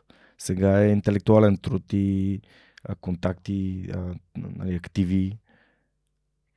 И, и, и то все по-бързо се променя това, Мгм. което създава добавена стоеност. Нали, То даже плашещо. М. А, когато си говорихме с теб в, а, а, в твой офис, ти разказа за това, че понеже наистина говориш, а, правиш това, за което говориш, а, нали, си нали, създаваш и нещо друго. Електрическа яхта. Искаш ли да кажеш някои думи за това пък откъде дойде? А, да. Имам... Ам, инвеститор съм, съосновател и инвеститор на една компания, която се казва Helios, а, която прави електрически лодки и яхти. Ами, как се роди? А, като, като всеки друг сектор, и този сектор трябва да се декарбонизира, а, като, като представи си една Тесла, нали? Както се електрифицират колите, така трябва да се електрифицират и, И лодките. и лодките. А, аз преди няколко години бях тръгнал да си купувам яхта и в последния момент си казах, бе, тук аз цял живот се занимавам с чиста енергия, с устойчиви инвестиции. Нека си не върви да си купя яхта с а, два дизелови мотора по 1000 коня всеки. И почнах да ресърчвам дали няма, дали до, докъде е стигнала електрификацията на този сектор, нали? какво, какво има на пазара. И намерих един катамаран, който много ми хареса. Соларен катамаран с батерии, изцяло електрически, тих, без емисии, Мгм. без миризми. А, не знам доколко си пътувал на яхти, но... а, Пътувал нали, съм с катамаран. да, значи минуса на, на моторните яхти катамарани, а, пък дори ветроходните те трябва нали, да, в някакъв момент да, да са на мотор. Трябва да маневрират. Е. Това, че имаш един дизелов мотор, който ти генерира емисии, шум, миризми и разваля целият експириенс. Трябва да ходиш да. Да. търсиш бензиностанции, да го дозареждаш. Ние бяхме в Гърция в Юнийско море, където не срещнахме почти никакво бурно време и въпреки това сме опънали платната, може би един път, най-много два пъти за Да. 7 дни. Точно. През цялото време беше на, на двигатели и се движихме нали, по, от а, а, да, ще им до покрай Кефалония, там и така. Много як крузче си направихме, но през цялото време бях на двигатели. Абсолютно. Аз си мислих, Значи, че ще се движим на вятър. Това е експириенса на повечето любители, които Мгм. се чертират нещо ветроходно. В Хрватска е същата работа, защото там заради островите много, много рядко имаш хубав вятър. Нали? Или е прекалено силен, или е прекалено слаб. А, но проверих да се върнем на Да, да. началото на, на Хелиос. Проверихме тогава какво има на пазара. Намерих тези австрийци, които правят соларни катамарани. Супер идея, супер готин продукт. А, реално те правят нещо, което е еквивалентно на ветроходството, само че вместо вятъра ползват слънце. Тоест, нали, няма нужда да разпъваш платна. Горе-долу същата скорост се движиш, а, като има слънце. Като няма слънце, имаш батерия. Мгм. А, и така те пратиха им запитване, те ми пратиха квот за 2,4 милиона евро и две години е waitlist. Оферта. И, и аз си казах, бе, чакай сега, тук аз знам колко струват панели, нали, това с този бизнес се занимавам. Знам колко струват панелите, знам колко струват батериите, знам колко струва цялата електроника, инвертори и така нататък. Това няма, няма причина да струва повече от половин един милион. И в типичен такъв uh, hold my beer uh, стил решихме тогава брат ми търсеше следващото нещо, което да се занимава. Решихме да направим uh, първоначално като експеримент, после си стана бизнес и uh, и сега произвеждаме лодки, имаме произведени лодки, които са нали, по-малки и сме на път да произведем и такъв тип катамаран, като този, който, за който трябваше да чакам две години. И да. Тоест, а, това, нали, това го казах просто за да стане ясно, че нали, не само а, занимаваш такива големи проекти, ми и нещата, които правиш в живота си са свързани с това. Ами, аз, както казах, съм морски човек и това някакси има а, красота в това да се върна обратно към корените си. А, този ред на мисли, може би е добре да те питам а, за грижата и за тялото, защото това е пък да се върнеш, и малко по-рано засегнахме, но това значи да се върнеш реално към това как един човек а, оперира дългосрочно, когато е здрав.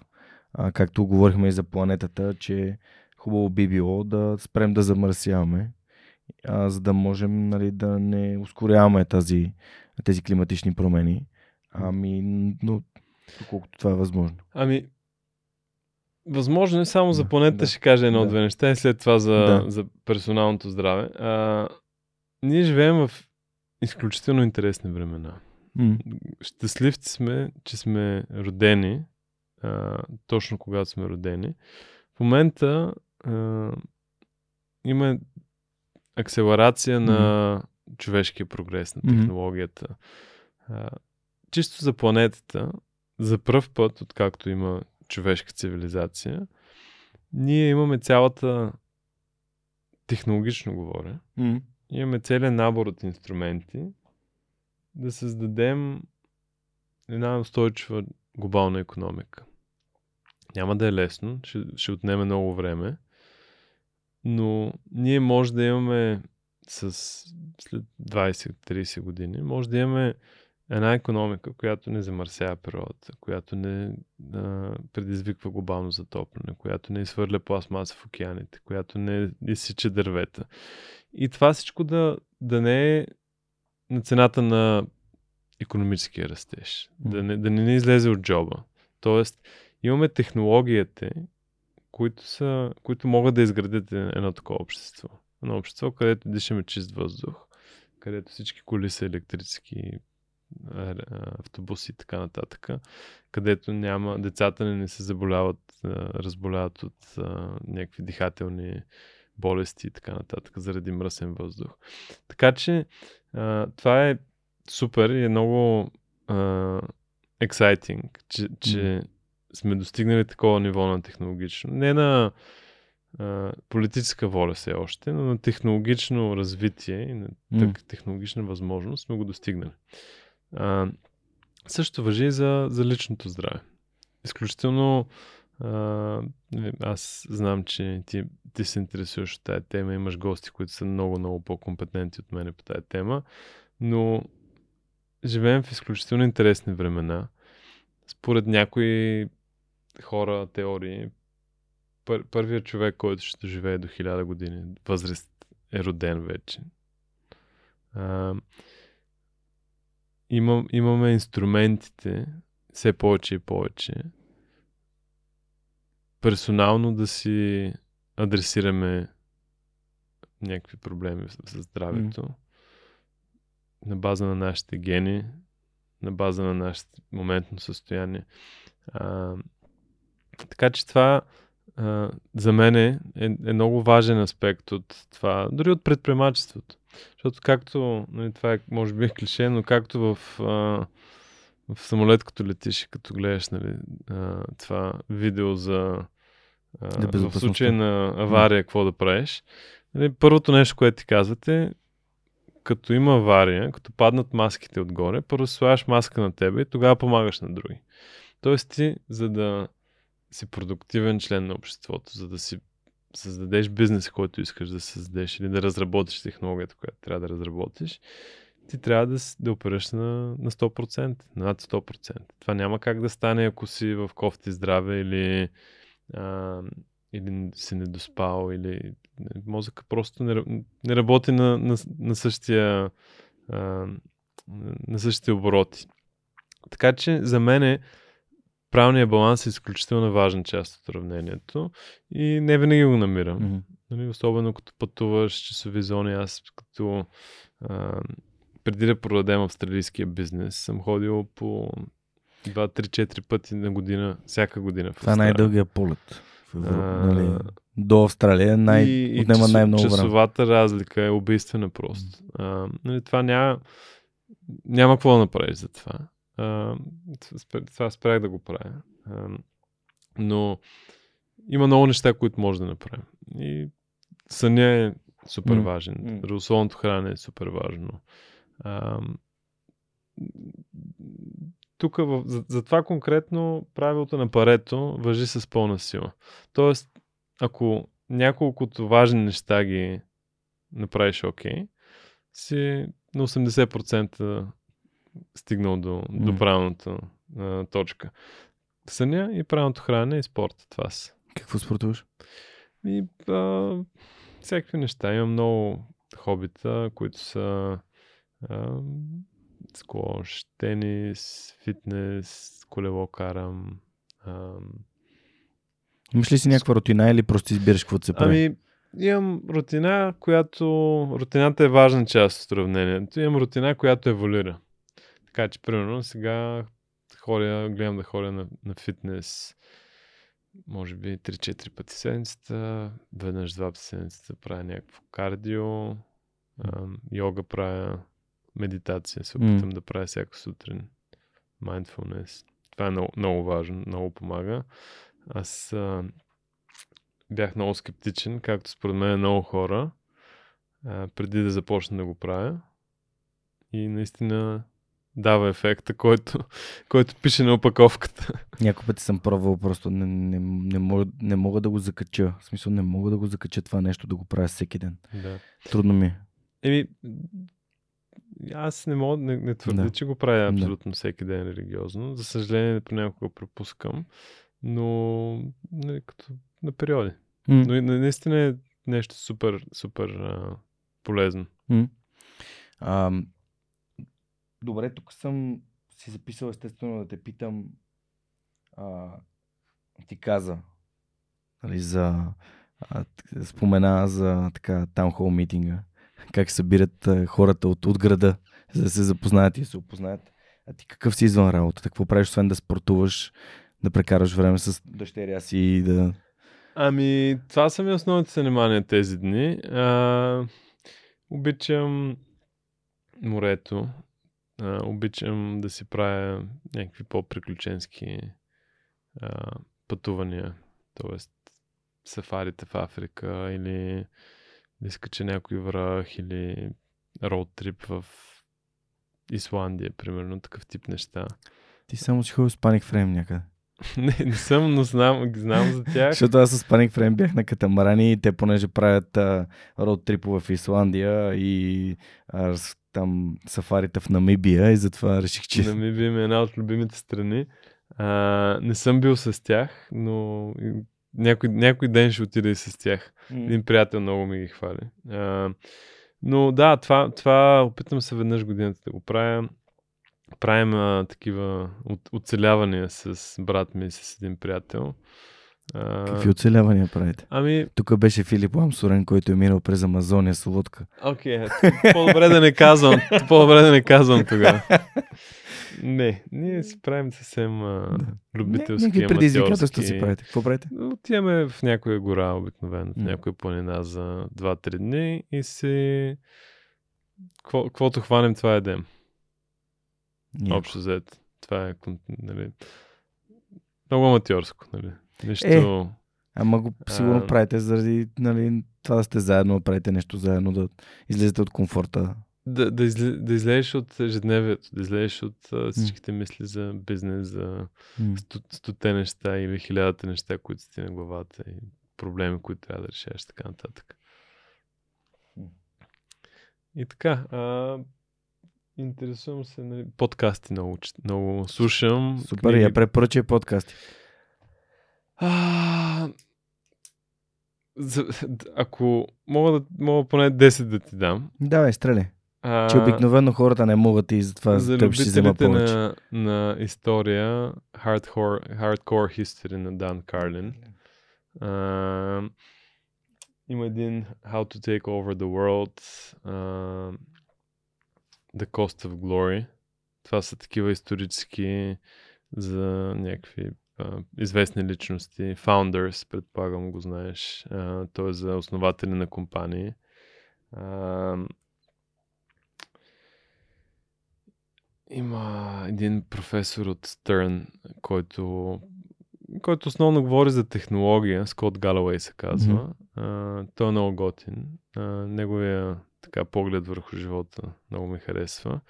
Има ам, има ам, една книга, която се казва The Algebra of Happiness, която я препоръчвам, която а, така много по, по много интересен начин гледа, гледа на уравнението за щастие в живота. А, какво друго имам? А, In слушам. А, това е на един под, Да. подкаст на четири, четирима предприемачи от Силиконовата долина, които... Силициевата. Силициевата Трябва да долина. поправиш, защото иначе другото е Димитровград. Окей, okay, fair enough. Силициевата долина, които някои от тях а, имат много различни възгледи Мгм. от мене за много теми. И, и това си го поставям като така като а, задължение да, да, да, да слушам и да, и да чета другата гледна точка. Защото в днешно време особено много се затваряме в, в собствения си свят М. собствения си кръг а, и, и от, от хора и съмишленици, хора, които мислят по, по същия начин като нас. И някакси аз се опитвам напоследък да, да, да изляза от това и да гледам другата гледна точка, Мгм. за да не, да не става това поляризиране на мненията. Мгм. А, така че те са ми като counterweight за, за някои от другите по-либерални неща, които слушам и чета. А, има, има един подкаст. А, има един автор, който а, книгата му много бих препоръчал, The Psychology of Money. О, аз го слушах при Марк Менсън онзи ден.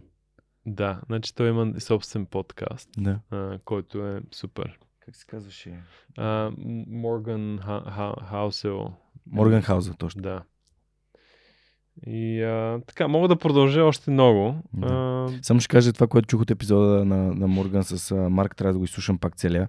А той каза, че ам, и те двамата говорят за това, че всъщност а, живота е статус гейм.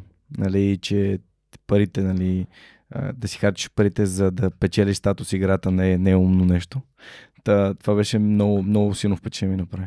това е изключително важна тема. А, как се енгейджваме с парите. Да. И това... Как се свързваме с парите? Дай, ще, ще почна да те превеждам вече, защото ми се. Sorry, а, това Няма проблем, продължавай си, аз просто ще По превеждам. принцип ми а, не, не го харесвам това да се използват английски думи в български разговор, ама много ми е трудно да избягам понякога от него. А, как, как, да, как се свързваме, как се справяме с парите и с целият този аспект от живота.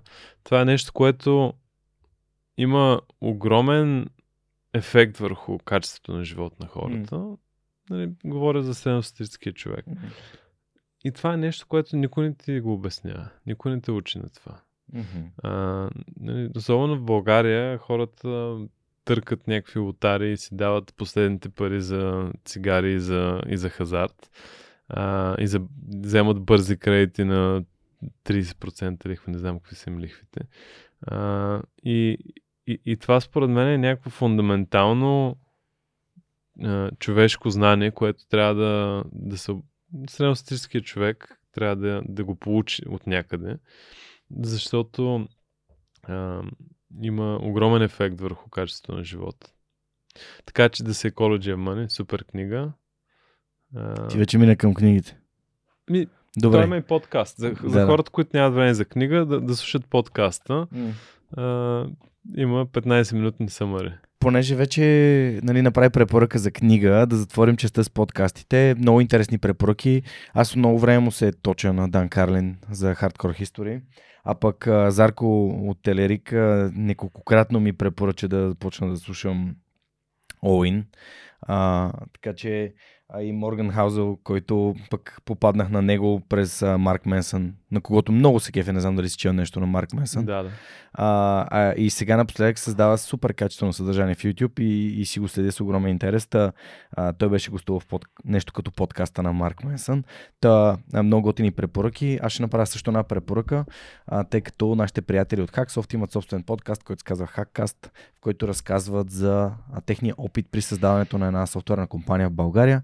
В момента са 35 души. А, супер готини се правят HackConf, правят курсовете Hack България и ни подкрепят в подкаста, за което сме много благодарни. Така че, ако си търсите подкаст, който някой разказва за опита си за създаване на IT компания, Hackcast е вашето място. А, да минем към книгите. Те пък друг партньор на подкаста така е спонсор на, на рубриката. Това са Сторпо. Не знам дали познаваш Боян. Не. Ами Боян а, ми гостува в 298 епизод и а, Сторпо а, софтуер за а, съхранение на данни в облачна среда. И всъщност те си осиновиха тази рубрика, защото много обичат книги и съответно а, надгради, моля те, с Psychology of Money. Други книги, които би искал да препоръчаш на хората, които ни слушат. А, ами аз вече споменах няколко. По принцип, а, аз като бях малък много обичах да чета Мгм. sci-fi. И преди няколко години го преоткрих това напоследък. А, и започнах пак да чета sci-fi. А, естествено, тая тематика, класиките. а, Артер Кларк ми беше любим. А, има а, автора на Марсианеца. Анди Уер. Уер, да. Има една-две нови книги, които са... Има нови книги? Няма А- нови книги. ами, Проект Ава но- Мария е последната му книга. Има ли нова книга след нея? И, А, не имах предвид. Okay. А, след Марсианеца нови имах предвид. Да, Артемида и Проект Ава Мария. Да, да. Okay, Но Артемида не е толкова добра, колкото Марсианецът. Добра е, но не е толкова добра, колкото Марсианецът, а Проект Ава Мария е най-добрата му. Точно така, да. Според мен, това е А, моето лично мнение. Абсолютно А ти знаеш, че той е всъщност един от първите разработчици на Warcraft. Не, Той е бил програмист и е работил по Warcraft. не, не го знаех това. Ама, да, играл съм Warcraft. Всички сме играли Warcraft. Всички деца на 80-те са играли, които са играли компютърни игри, са играли Warcraft. Да, Warcraft, Starcraft. Това, ми- това ми беше хобито. Едно от хобитите, като бях а, ученик. Говорим. Да. А, между другото, доскоро играех StarCraft. Сега вече съвсем не ми остава време. М- А, много... м- Ма две ли? Две, две. Да, да, две. окей. Много, много дъжд на вятъра. Нали? Ако ти се доиграе пак, дай знак. Трябва да си припомня малко да вляза в форма. Бях добър едно време. Бях добър. А, но да се върнем на книгите. Аз Мгм. казах а, Algebra of Happiness на Скот Галауей. А, в момента чета за изкуствения интелект една книга на един от създателите на DeepMind. Мгм. А, Мустафа Сулейман, мисля, че се казва автора. Ако не изложа, но е много добра. Много добро обобщение за неексперти, за хора така, които са по, по basic understanding имат за нещата. Доста плашещо. Много обичам биографии. Уолтер Айсексън, нали, очевидно новата му книга за Илон Мъск, а, преди това за Стив Джобс. Въобще всичките му книги са много добри. А, Майкъл Луис има също нова книга за той е на Сам Банкман Фридман. О, FTX. FTX, да. А, Майкъл Луис. което е. Майкъл Луис, а, той има няколко много добри книги. The Big Short. А, Мгм. А, мисля, че е негова. А, и така, да, мога да продължа много М, да, да, Супер. да говоря за много, книги. го- много готини препоръки. Аз самия нееднократно съм препоръчвал Анди Уер, например. Не съм стигнал до Артър Кларк, уви, но а, доста така... У- у- Обичам Анди Уер е, е супер. А, има ня, няколко други но, но, така, нови sci-fi. Относително нови, нали? Преди, аз защото по 20 години не бях чел. Ще кажеш лици син, нали? А, С трите тела. трите тела, точно това ще да кажа. Явно, явно след 300 а, подкаста вече имаш а, способности да, да, Да чета мисли. да четеш мисли. А, Само за книгите. Хората да, Да. не се притесняват. по принцип, много, много аз съм фен на психологията. М. и конкретно еволюционната психология. Мгм. Има няколко много добри книги в тая насока. А, Стивен Пинкър. А, той е лингвист, но Да, How, the, е How the. Mind Works а, ми е може би една от любимите книги. И така, като цяло това а, опита да се обясни човешкия мозък и емоциите, това, М. което на движи, това, което а, определя поведението ни, а, през това, всичко това да се обясни през призмата на еволюцията. Според мен ми се струва много така логично. И, и, и, и книгата на Пинкър а,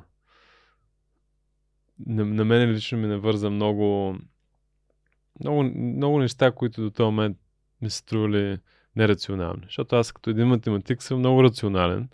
М. А, вси- всичко според мен трябва да има някакво научно обяснение. Това, че не го знаем, не означава, че няма. И конкретно, като погледнеш човешкия мозък, човешките емоции, има много неща, които изглеждат нелогични.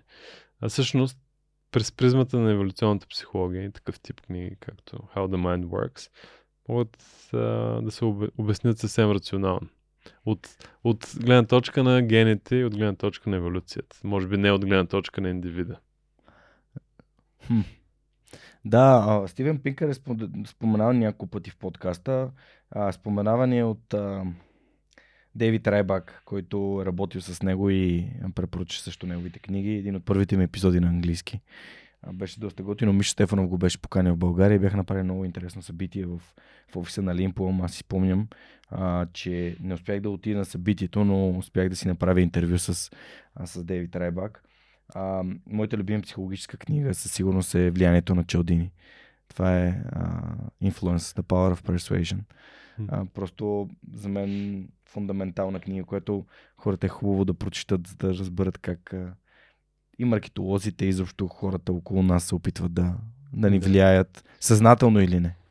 А, и още една бих добавил сега, а, се сетих, а, като бях в Свортмор, професор ми по психология беше един така до, от известните американски психоло, психолози. А, и той има, той има и TED Talk, между другото. Не, за хората, които ги мързи да четат цяла книга. Бари Шварц се казва. Ага. мгм. The Paradox of Choice. Да. Как избора в модерното обще- общество а, и по принцип, но особено изострено в модерното общество, как избора ни прави нещастни. Как ако Да. имаш прекалено голям избор, това ти създава anxiety, създава ти чувство, че си се прецакал, че не си направил правилния избор, така нататък. И, а, и това ни прави нещастни. Създава ни някакси чувство, че нещо сме изпуснали. Да. А, супер, супер препоръки. Благодаря ти много, Митко, за тези препоръки на книги. Благодаря и на Storpo Storage, които подкрепят рубриката с книгите. Знаете, на сайта на Свърхчовека има отделна секция Регистър или като напишете за superhumanpodcast.net на клона черта Регистър. Виждате пълния списък на всички препоръчени книги някога в Свърхчовека. А, и част от тези книги ги има нееднократно препоръчвани, така че ако искате да си изберете книги, може да използвате и а, този регистър. А, добре, да минем към, а, към сайта. Всъщност, Superhosting са друг наш партньор, който е много важен в развитието на подкаста, който буквално започна от един таблет и сега е нещо като мини-медиа, а, което разказва историите на хора за пример. Та, преди няколко години създадахме и сайта, нали, още от тогава Суперхостинг ни помогнаха и сега официално ни партнират не само за сайта на Свръхчовека, но и за събитията на живо. Та, м- каква е ролята според теб на, а, на вебсайта на, на един стартъп, като, ако погледнеш като инвеститор и на, на Helios, примерно, на сайта на Helios или как а, трябва да фигурира един такъв стартъп, един бизнес в а, виртуалното пространство по оптимален начин? Ха, това според мен е сложен въпрос да, да, да дадеш такъв генеричен отговор. Mm. А, много зависи от конкретния бизнес. Mm. А, зависи дали е насочен към а, консуматори, към индивидуални клиенти или към други бизнеси. За Helios е супер важно да има добър сайт, да има а, добра така дигитална а, част и представяне на продуктите, на катамарана, на лодките и така нататък. Естествено, а, никой не може да се доближиш до това, кое, нали, което е истинското чувството на живо да, да се качиш на, на една лодка, но а, е много важна част е такъв тип бизнес. За някои други по B2B бизнеси, може би не е чак толкова важно. Така че според мен варира. Mm-hmm. варира. Супер. Питам те, защото много често питаме за съвети от гледна точка на моите гости към хора, които искат да бъдат дигитално представени или пък не отделят достатъчно време да си разработят сайта и да, си, да се позиционират в дигиталното пространство и затова те питам. Да.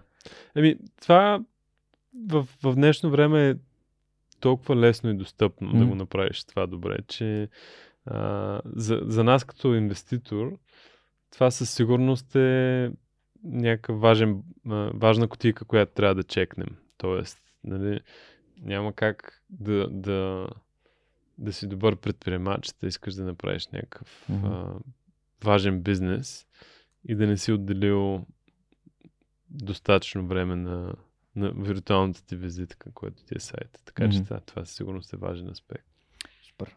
А, благодаря ти. И а, понеже се замислих за замислих се за неща, които са свързани с, а, с визитката в а, реалния живот и не знам защо асоциацията ми беше ти иноватор, а, където а, Боги беше и жури в последния финал. Та, а, малко прескачам от тема в тема, ама защо по Scriptum Ventures решихте да подкрепите а, такъв конкурс за ученическо предприемачество като ти иноватор? Ами, а, ние имаме така една концепция за устойчивост, за устойчиво развитие. А, и тя не е само свързана с това да инвестираш в вятърни перки или соларни mm. панели. Тя е свързана с това да инвестираш в една по-добра среда. Mm. Тоест, в, на, на, на, всяк, на различни нива, в различни общности, в които ти участваш, да ги правиш по-добри с действията си. А, така че това не е философия.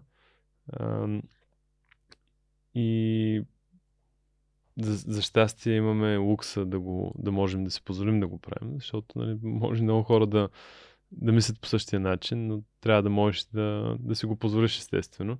А, конкретно за нещата, които правим в България, а, те са свързани с популяризирането на енергийния преход, на декарбонизацията и възможностите, които mm. това. Мене ме е някакси като персонална мисия и, и, и, и разбирането тук, мисленето по тая тема е на много а, базово ниво все още. Mm. Така че се опитваме да помогнем с каквото можем, за, за да го популяризираме. Защото пак да се върнем на а, на, на първата част на дискусията, това е най-голямата, най-големия disruption. Не знам как превеждаме disruption. а, ще ме разберат слушателите, надявам се, а, от индустриалната революция насам. Всяка, всеки един бизнес, всяко едно производство ще бъде малко или много афектиран. И съответно това създава огромен, огромна възможност за правене на бизнес, за образование, за кариера, за а, правене на, на нещо ново. А, така че. Пробив. Пробив. Disruption. Да. Не, не мисля, Пробив. че... Rupture, breakthrough, break. Не мисля, че това е точно. Мисля, че пробив е по-добра дума от разрушение или от разрив. Да. Той е един вид, той е един вид разпад, за да се пресъздаде нещо наново. Да. Тоест, disruption беше когато мобилните телефони заместиха Фиксираните, фиксираните Абсолютно, телефонни Да. И, и това ще се случи в страшно много индустрии. Мгм. Почти всички индустрии. Е, защото всички са енергийно зависими. Всяка индустрия То не е произвежда чрез енергия. То, ти като сложиш цена на въглерода, нали, ти, тая бутилка вода или този химикал, който Мгм. ти е в ръката, той, това ще му стане част от уравнението. Ти за да привлечеш, примерно, един Google Мгм. в България, да направят някакъв развоен център или дата център и така нататък. Те ще трябва да знаят как те имат net, net zero target. Мгм. Те трябва да, трябва да могат да се снабдят с зелен ток. Примерно. Трябва да могат да знаят, че а, служителите им ще идват на работа с а, нали, декарбонизиран транспорт. Нали? Всичко по веригата. И ти ако нямаш а, в тая рамка не си е разбрал първо, нали, оттам да започнем, и нямаш някаква стратегия, ти ставаш неконкурентен. М. Ако имаш стратегия, ако си разбрал, това може да ти позволи да прескочиш едно-две нива на развитие. Както, ако вземем твоя пример с мобилните телефони, както нали, Африка не са правили фиксирана мрежа телефон. Мгм. Те директно са минали на мобилни. Тоест, това за страна като България, която е на опашката в Европа, за съжаление, по почти всички показатели, е, е огромна възможност. М. И, и, и, и мене лично много ме дразни, много ме фрустрира Мгм. това, че тук дискусията е на ниво от преди 50 години. А, Еми, И- това е главно, защото хората имат работа и се чувстват ценно, ще я загубят. То е малко като, не знам, може би, сигурно едно време, когато е имало каляски и кочаши и са дошли автомобилите. точно така. Това е също едно много добро сравнение. Да, но той светът с нас Той и без нас, той, той ще продължи движи. напред. Каляските ще заминат. Да. Нали, Хенри Форд ще си направи по точната линия и ще почне да произвежда модел ти. И просто ние в България ще сме, продължим да сме на опашката. М. Дори може и по-назад да отидем. А, така че, нали, М. да, абсолютно има го този аспект. Има хора, които ще са губещи. Но много повече хора могат да са печеливши, а губещите ще са губещи, така или иначе. Ние не контролираме това, кое се, което се случва глобално с економиката. Така че нашата мисия, да се върнем на въпросите, Да, да, е, че е, е, малко да опитаме да популяризираме, да накараме хората, предприемачите, М. децата. М. а, Ма те децата всъщност са много заинтересовани от това. Да, Аз абсолютно. понеже съм ам, жури в два поредни финала на Ти Иноватор, а, в първата, в първа, нали, първата година нямаше, а, нямаше представител на Postscriptum и имаше микроферми. Деца говорят за микроферми. Аз съм сигурен, че ако спреш 100 възрастни в София, за да има достатъчно голяма извадка, а, не повече от 10-15 човека ще отговорят какво е микроферма. Да. Тоест, нали, те започнаха, нали, цял, цялата идея беше да имат контейнери до големите супермаркети, където на място да се произвеждат свежи зеленчуци в микроферми. И аз бях, «О, вау, това де, нали, какви са тия деца, нали, как, как може да мислят тази посока? А наистина имат а, мисъл в тая насока. Да. Младото поколение. По-важна им е планетата сякаш, отколкото на Ами нас да, и на предишното те имат поколение. много по-дълго време да, Да живеят с последствията от климатичната криза, отколкото нали, възрастните хора. А, и са естествено по-идеалистични, нали, не са се сблъскали с трудностите на живота, Да. така че има го и този фактор, естествено. А, но да, т- т- в този контекст по-скриптум се опитва да, а, да направи така тая тема по-популярна. Имаме стипендия за студент, да, студенти да отидат да се върнат а, учейки нещо. С тук там или отделно? С тук там, а, но тя е специално за нещо свързано с, с Окей. устойчивото развитие. Тоест на сайта на тук там може да се види за Точно какво давате да, с стипендия. Тук, так, тук там по-скриптум специализирана стипендия за устойчиво развитие. А, Като излезеш от тук ще бъдеш професионалист на тема, говорене в подкасти. и а, имаме нали, това с иноватори, имаме няколко други инициативи, които пак са в тази насока. Яко. Така че да. Имаме а, с Forbes, а, те направиха награда за зелена компания. Да. Така че трябва, трябва да го разберем това. Трябва, това е, може би, темата на нашето време, Мгм. може би заедно с изкуствения интелект. И трябва да го разберем, за да не останем от губещите. Имаше някои от последните гости разказваха за климатичните бежанци. А, Смит Колотар да си говорихме конкретно. Той каза, че не, не, така ли, че ние сме на пътя на, на климатичните бежанци. Мислиш ли, че това е нали, сериозна заплаха за, за Европа? Защото хората обикновено се притесняват и от, нали, от друга страна а, за тези хора, които идват от много горещи места на планетата, които минават през Балканите и отиват към Западна Европа. Абсолютно, това е огромен проблем, ще става все по-голям проблем. Те, те беженци, които идват в последните години, които виждаме Мгм. какво се случва с европейските общества, нали? изборите в а, Холандия, mm Мгм. това Да. са свързани с а, ня, някакъв а, Отпор. отпор, Мгм. реакция на... Със сигурност има и други причини, но това е една от причините. Те беженци, които идват, те са економически климатични беженци. Мгм. Това драматично ще се фуши. Има стотици милиони хора, които ще... Те няма да имат друг избор. Те в момента живеят на места, които ще станат непригодни за живот. Физически, биологично непригодни за живот. Нали, те, това, това е част от неразбирането. Тук говорим за градус и половина, 2 градуса. Хората си казват, не, голяма работа, градус и половина, какво толкова ще стане? Ама ти като имаш една нормална дистрибуция, нали, и като изместиш центъра на нормалната дистрибуция надясно с съвсем малко, екстремните стойности, нали, това, което е непригодно за човешки живот над 50 градуса температура, те не се изместват с, с 1%. И те са един градус. Те се дигат 10 пъти, Да. 20 пъти, 100 пъти. Нали, така работи дистрибуцията. И всъщност това, което за съжаление ще се случи, защото света, каквото да си говорим, не, не върви на, нали, на, на преборване с климатичната криза, е, че има стотици милиона хора по Мгм. света, които те няма да имат друг избор. Те не е защото са решили да, идват тук на социални помощи в Европа. Нали, има го и това естествено. Те просто нямат друг избор. М. Те, нали, ти като нямаш избор, като нямаш нищо за губене, като работа е на живот и смърт, нали, това са, тогава си рискуваш живота за, в някаква лодка с 200 човека да прекусиш а, Средиземно море. М.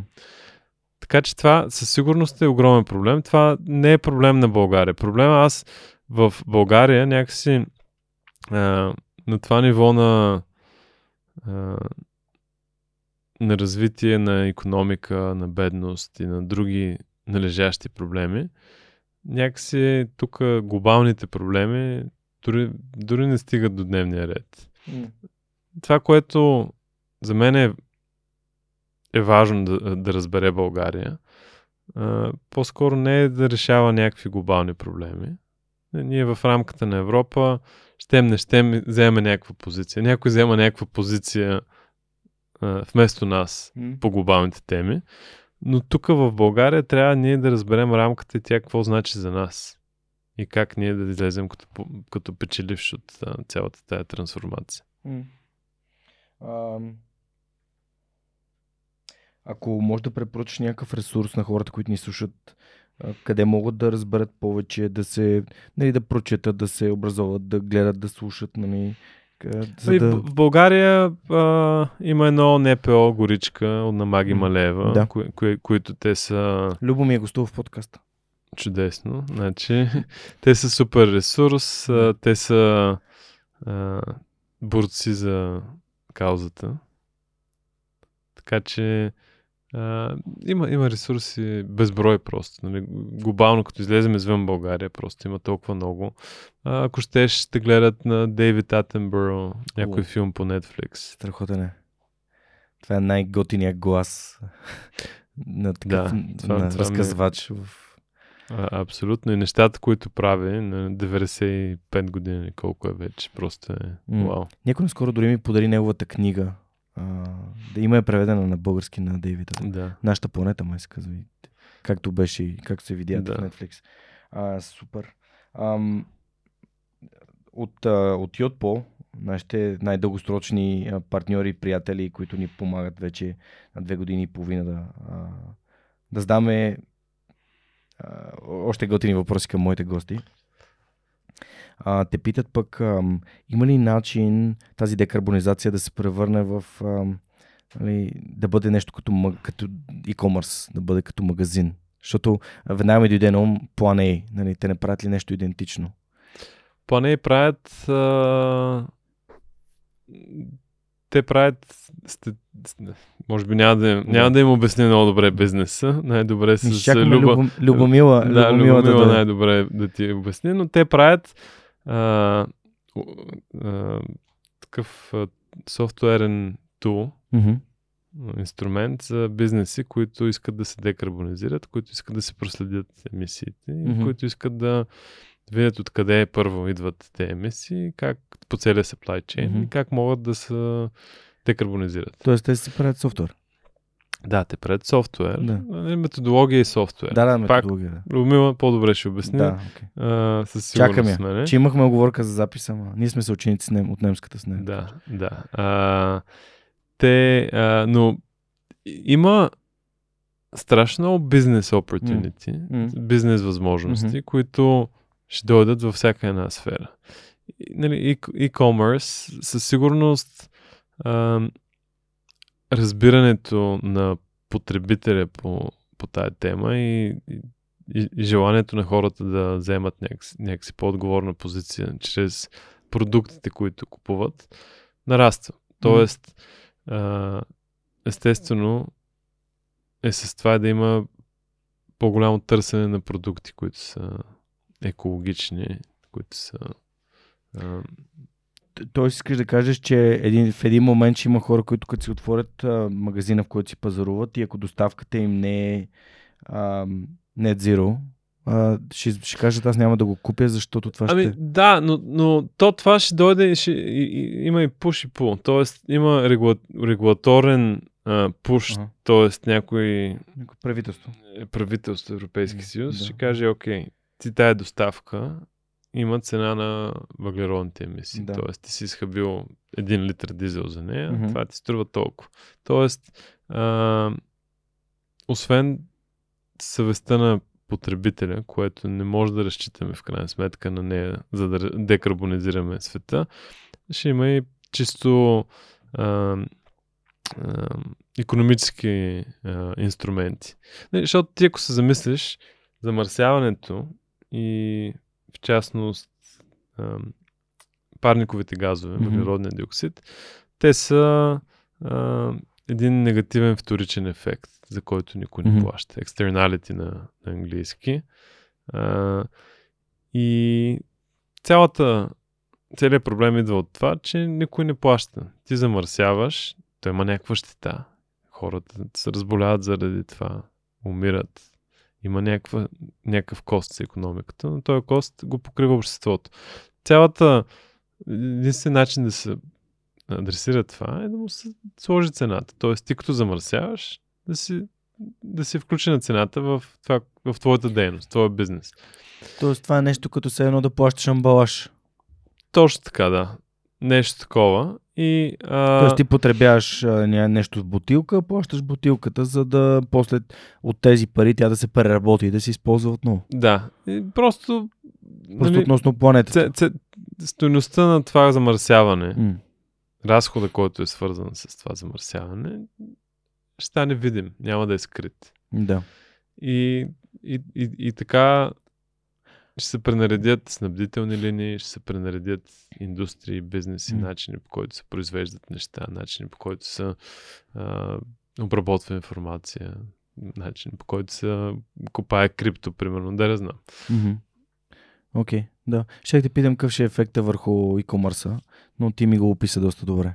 Така че благодаря ти, благодаря на Йотпо, а, че отново имат страхотен въпрос за моите, а, моите гости. Знаете, ако искате вие да може да зададете въпроси на моите гости, един от начините е да бъдете а, човек, който иска да се присъедини към екипа на Yotpo в София или пък някои другите им офиси, разгледайте отворените им позиции. Те правят софтуер за сервис, т.е. продукт, а, софтуерен продукт тук в София. А, тук е екипа, който прави развойната дейност.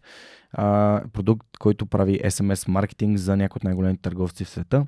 Така че разгледайте отворените им позиции в сайта на Yotpo или вижте в инфото към епизода и ако ви хареса нещо и станете част от техния екип, може да питате моите гости, като знаете най-дея по-рано, кои са хората, които ще ми гостуват. Благодарим на Йод Почини подкрепят вече две години и половина.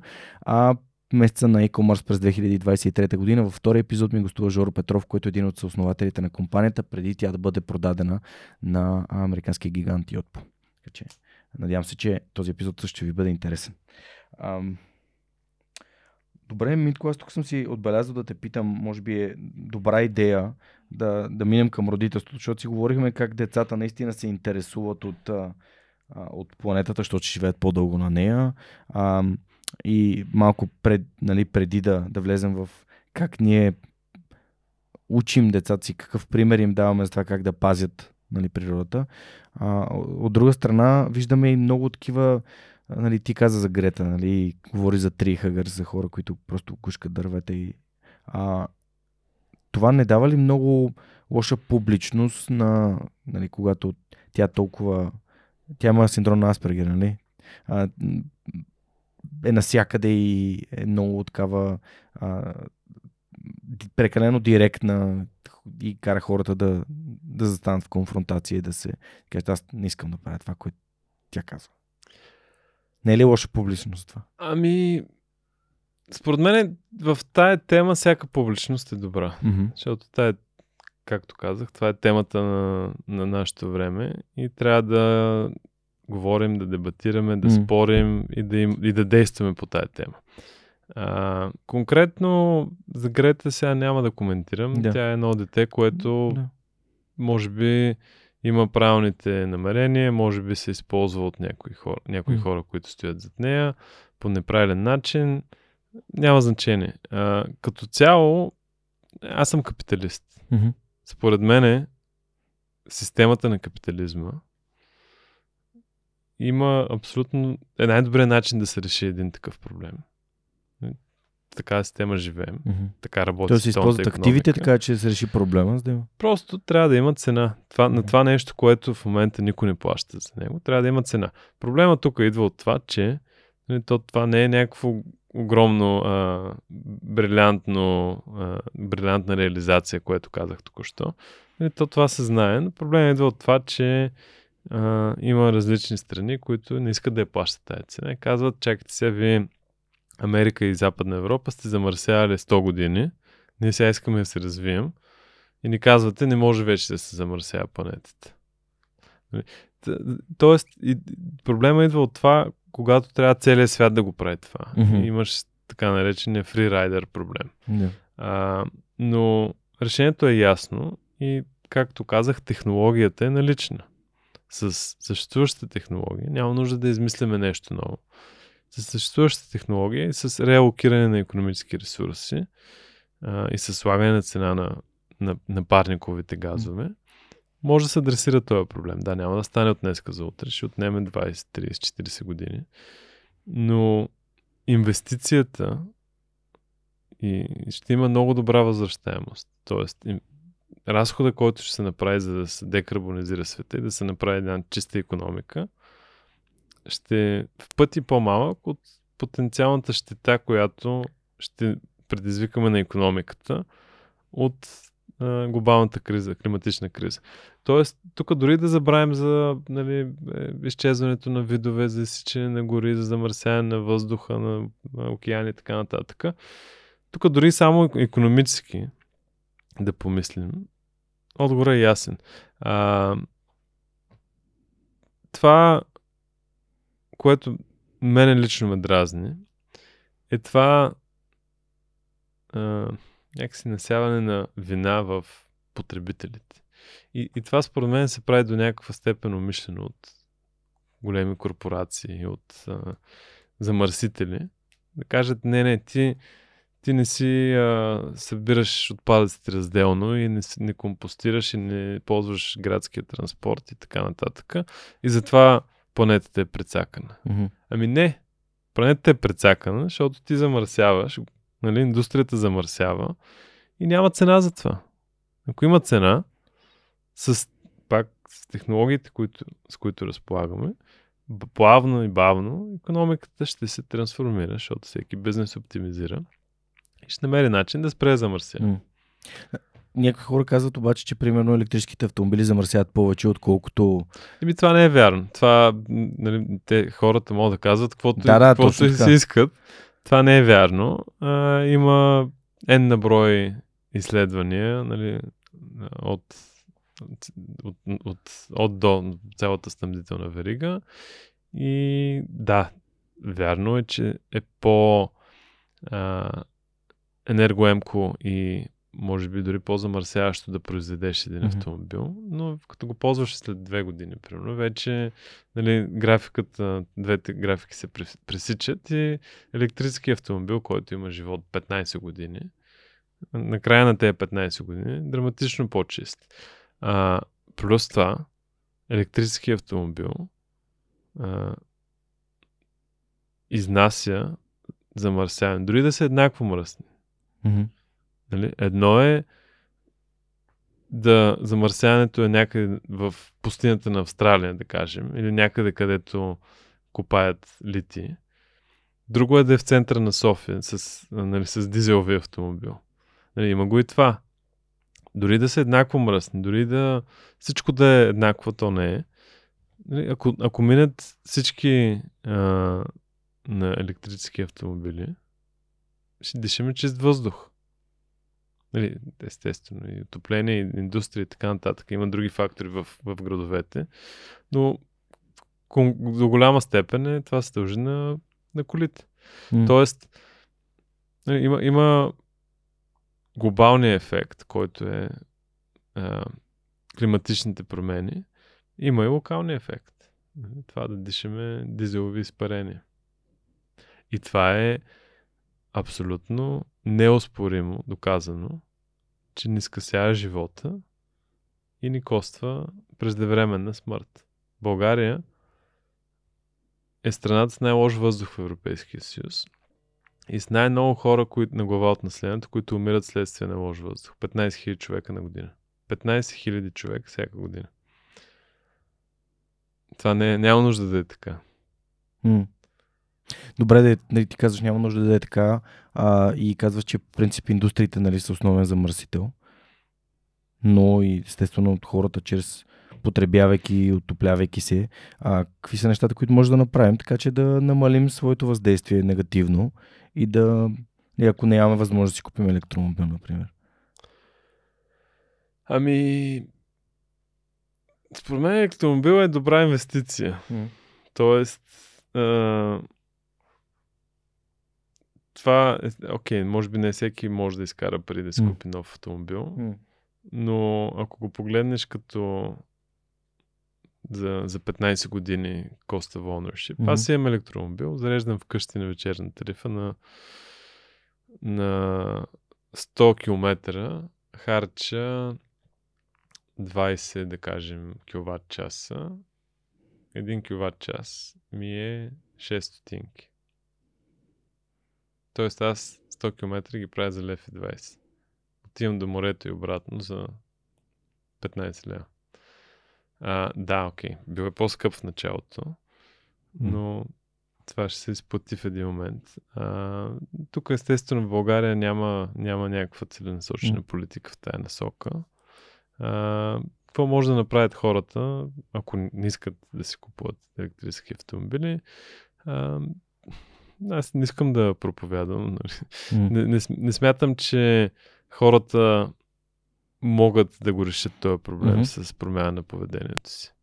Нали, има, а, има много а, доклади и анализи по тая тема, нали, да ядем по-малко месо, да ползваме градски транспорт, М. да не си купуваме нови дрехи всяка година и така нататък. Окей, това всичко ще помогне.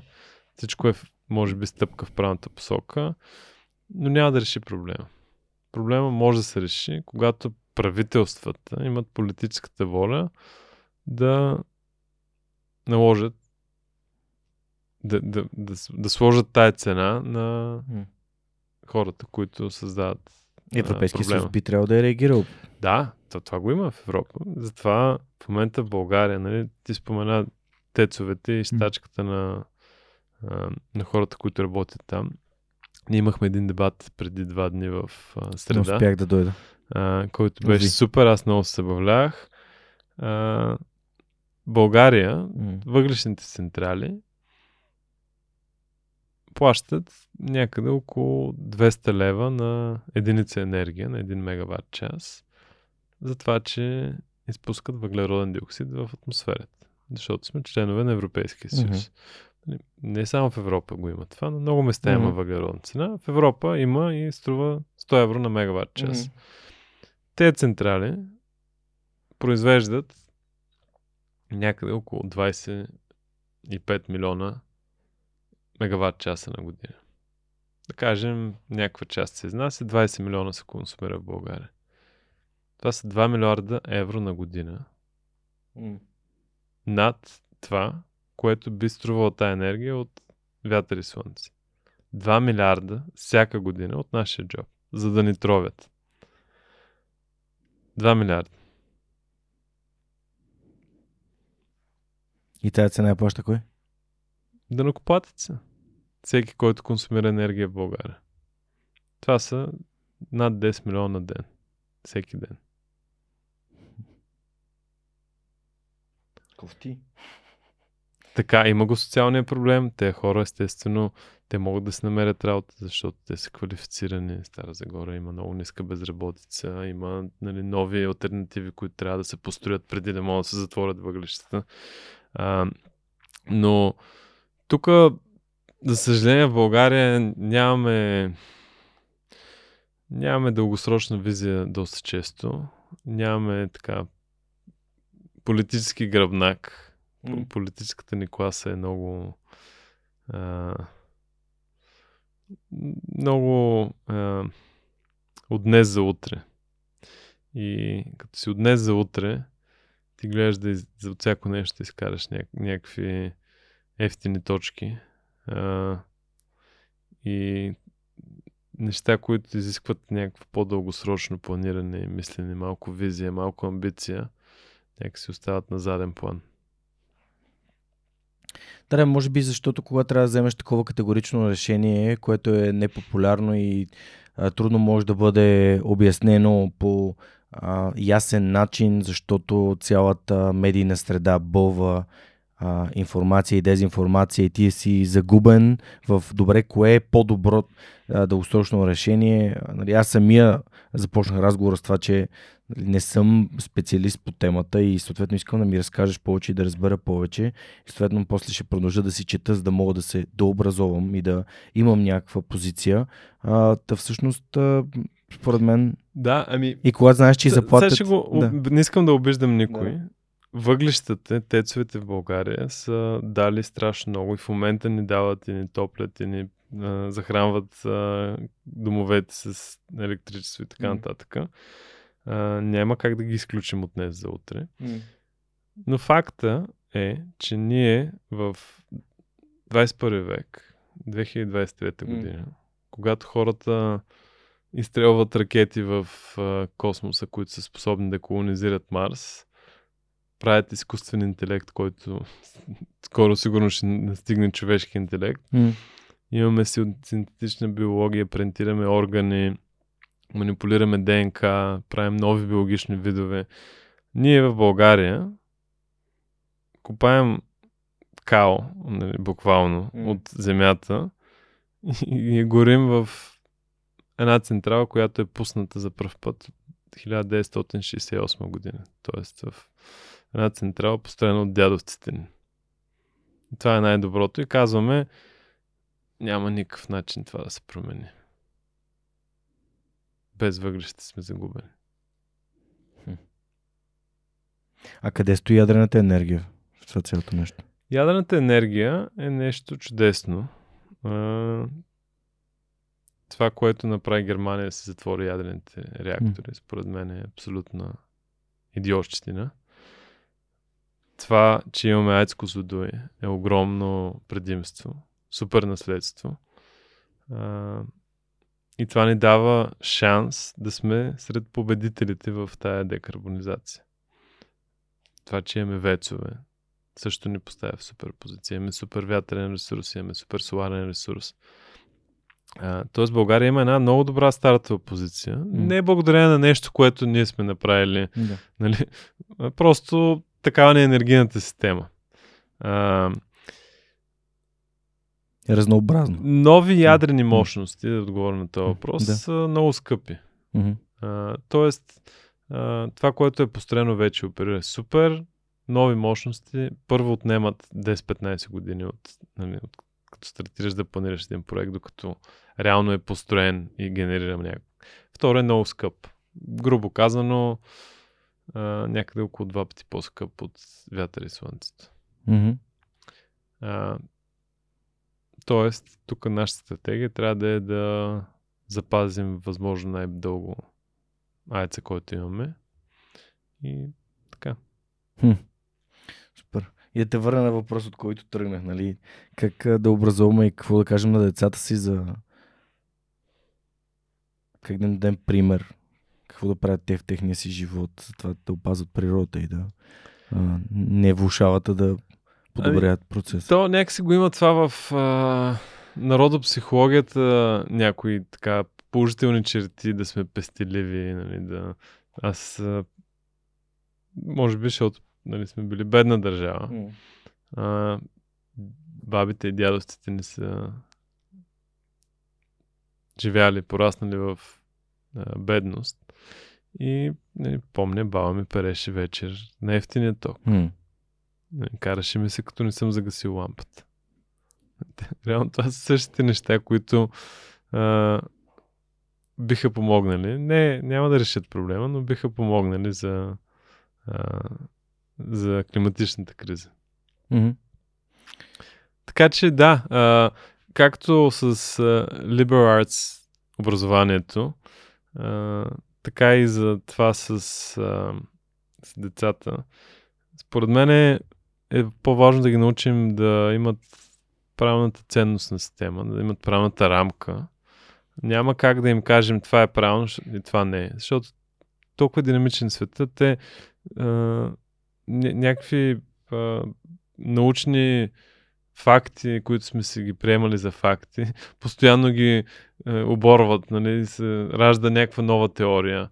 А, нещо, което сме си мислили, че е правилно, се оказва, че не е правилно. М. Нали. Покрай COVID, ако щеш, нали, толкова много а, някакви силни поляризирани позиции имаш и накрая се оказа, че истината може би е някъде по средата. А, така че а, няк... не, не, съм, не съм експерт. Имам М. едно дете на две и половина, така че, нали, а, но, но моя инстинкт е, че трябва да, да им дадем правилния компас, а те сами да си намерят а, отговора за всеки М. един въпрос, защото отговора се променя. Ам, Знаеш, че нали, логото на, свръхчу... на, на свръхчовека е той атлас и той идва от а, Айн Рант и а той си прави рамене. А, книгата, която на мен ми помогна да разбера сега какъв искам да съм. Искам ли да съм капиталист, искам да съм предприемач, искам ли да решавам проблеми. А, забавно или не, вътре става въпрос също за стомана индустрия и нефти, какво ли още не Мгм. и железници, но а, или искам да съм от другата страна, нали, хората, които преразпределят чуждите блага, за да живеят спокойно, без да полагат никакви усилия. Та, втори ред на мисли за теб какво да си предприемач и като инвеститор, който инвестира в други компании, а, кои са нещата, които според теб един предприемач трябва да носи в себе си или да вярва в тях, за да, за да бъде успешен? Първото качество, най-важно качество е устойчивост. А, Чакай са. Sustainability, чакай, не, обясни, друг, друг, обясни устойчивостта. другото значение на думата.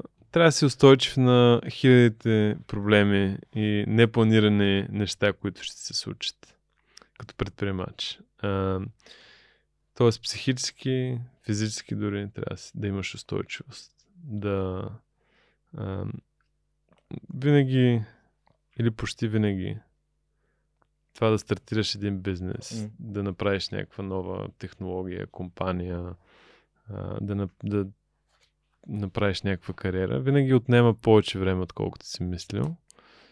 И ти се случват повече неща, повече проблеми, които, отколкото си, си можел да си представиш. А, така че това, което е най-важното и това, което ние търсим в след много така, скъпи уроци като инвеститор, това, което търсим в а, фаундъри, в предприемачи на компании, които, които инвестираме, е а, характера на хората. А, защото може да имаш най-добрия бизнес модел, може да имаш най-добрата технология, най-добрата идея, обаче ако нямаш правилния човек и екип, а, нищо няма да се случи. И обратно, имаме, може би, една от най-успешните ни инвестиции е компания, в която инвестирахме, Мгм. която в момента прави нещо тотално различно от това, което, в което ние инвестирахме. Имаха някаква идея, някаква технология, пробваха, не стана, направиха пивот и сега са супер успешни. Нали, междувременно почти умряха, ние ги спасихме, едва-едва, а, но е, точно тая устойчивост и, и, и, и този характер на, на фаундъра им помогна да са това, което са. Така че хората са най-важното. Нали, това, нали, това може би е основното правило в, в тая насока. Повечето хора си представят предприемач като един а, Илон Мъск, не човек, който гази някакви други хора, за да, си, за да постига а, своите лични а, цели, основно свързани с бързо забогатяване, което нали, ти, казвайки устойчив и да раз- разчиташ на хората, е точно обратното пък. Нали, това значи, това те прави зависим от по-умни, от а, а, правилни хора, които могат да комуникират и да работят над идеи заедно. Ил, Илон Мъск е за мен е лош пример М. а, в много отношения. Да, той е най-богатият човек на света. Създава някакви невероятни компании, Мгм. невероятни технологии. Но според мен той е изключение. А, съвет, който бих дал на, на други предприемачи е да игнорират огромна част от начина на работа и начина на поведението на Мъск. Ам, Затова, между другото, книгата на, на Уолтер Айсексън Мгм. е, е много добра, защото той взема един много комплексен герой Мгм. и успява така да, да покаже нюанса. Мгм. Нали, не го прави нито черен, нито бял. Мгм. Прави, показва нюанса, показва му нали, добрите качества, показва му а, комплексите, несигурността, нали, лошите качества и така нататък. А, та, а, според мен, моята философия М. на работа с хората, на взаимоотношения с хората е драстично различна от това, което Мъск показва и прави. А, според мен е, е много по... Той има еволюционна причина, затова нали, може, да, може еволюционно да го обясним, но ние сме създадени да сме колаборативни. Ние сме създадени да си помагаме, ние сме създадени да, да, да даваме на някой, без да очакваме нещо immediately, а, веднага. веднага обратно. А, така че а, това за мен е, е, е правилният подход и това, което е работило в, в моя М. живот, моята кариера. А тук ме накара да те попитам какво е за теб успеха, просто защото ли, а, ти каза най-богатия човек на света, аз дори не, не го мисля така. За мен, кой е най-богатия човек на света в момента няма абсолютно никакво значение. А по-скоро измервам хората с това какво са постигнали и всъщност какво е репутацията за тях. Ами да, ама... Защото, нали, примерно, Бил ако- Гейтс, Ако говорим бизнес, за бизнес, Да. а, и за предприемачество, това е точковата система. Парите. Не е най-добрата, не е перфектна. и те са активите, не са точно парите. Нали? Но, нали, това да кажем е може би най- най- се доближава до точковата система на това, което всички правим, нали, бизнес предприемачество и така нататък. А, така че това е някакво мерило. А, и по това мерило Мъск е номер едно. Най- най-успешният, най-богатият човек в света. И наистина им преси това, което е направил. Да. Наистина им преси. А, дори в а, нашия сектор, електрическите коли, за а, това, което са. А Solar City? Не, Тесла. А Solar City нали, имаха, правиха някакви а, керамиди за къщи, които са... Да, това беше някакъв Фотоволтаични а, панели. не толкова успешен а, проект. М. Той, той ги купи с Тесла. Ага. Реално това е едно от нещата, които а, може би не са съвсем окей като М. сделка. Нали, на него един е от а, едната от, от критиките, които му отправят често е, че третира компаниите си, които в крайна сметка, нали, Тесла е публична компания, Да. има милиони, хиляди милиони акционери. М. А, той третира като М- Мъск а. ЕОД. Musk А, и, и да, тъ, тъ, купи SolarCity с това, но нали, те, те имат, правят батерии за, за грид, а, за utility scale батерии, правят електрически автомобили. Нали, той М. измисли тази категория, т.е. не е измислил той, но практически ако нямаше Тесла, нямаше да има а, толкова, може би, наполовина нямаше да има толкова електрически коли, колкото има в момента по света. В момента нали, та- този експоненциален ръст, който виждаме, е благодарение на Тесла и на това, че всички тръгнаха да ги гонят. Те са новатор, те са както едно време Форд. И Да. Влизат в една... Създават един океан нов и хората... Даже те, те мисля, че Порше също са на път да, да спрат бензиновите двигатели и а, ще правят изцяло, електрически автомобили. Чакам аз да пуснат някакъв спорт на... Няма, няма а, Е, па, нямат ли Панам- Панамера изцяло електрическа? имат Текан, което А, е Тайкан, да. подобно на Панамера, но Да. то е не, Хибрид ли? то е седан. Не, изцяло електрическа, е, но то е седан. Аз е, искам двумест... а, двуместно. Е, чакай, те имат... Чакай, чакай. Те имат а, една клас, която я се явиха на... Нямат серийно производство. 900, да, сери, той, тя не е серийно производство. Какво е това? 918 не. Имаше, защото съм гледал на а, как. Не, иначе има, да, има. А, Те вече Но- в Леоман има 24 часа с електрически автомобили и хибридни. Не, право. според мен там траекторията е ясна. Нали? Там ще има някакво забавене, ще има нагоре-надолу леко, но траекторията е ясна. А, този, този сектор ще, ще се електрифицира. Мгм. Супер. Аз като голям фен на автомобилите и просто вчера имахме такъв разговор и пак съм на вълна коли. А... Типично. Добре, аз тук имам един специален подарък за теб една книга, една турба ключове на Цончо Родев. А, страхотна книга, съдържа 12 разказа по-действителни случаи за достоинство на българина.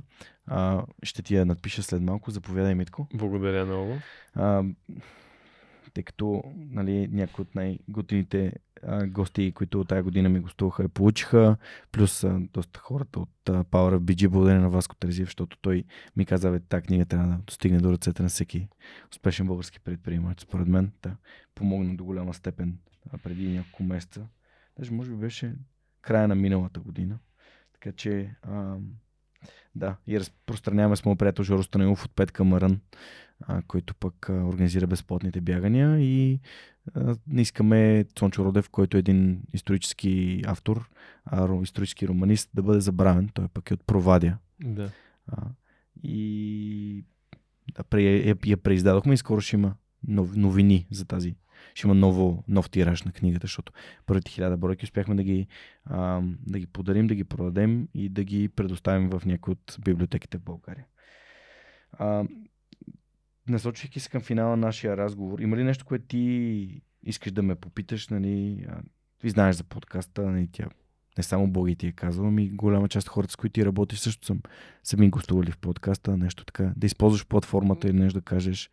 Да, ами аз основните неща, които исках да ви кажа, ги казах. А, само искам да кажа, че е су- супер работата ти да си говориш с а, 300 И 70. интересни. 370 гонят 400 вече. Да.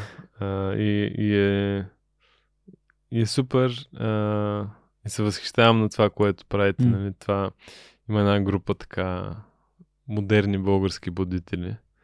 А, няма да ги споменавам всичките. Не. Ти съм сигурен, че ги познаваш много от тях.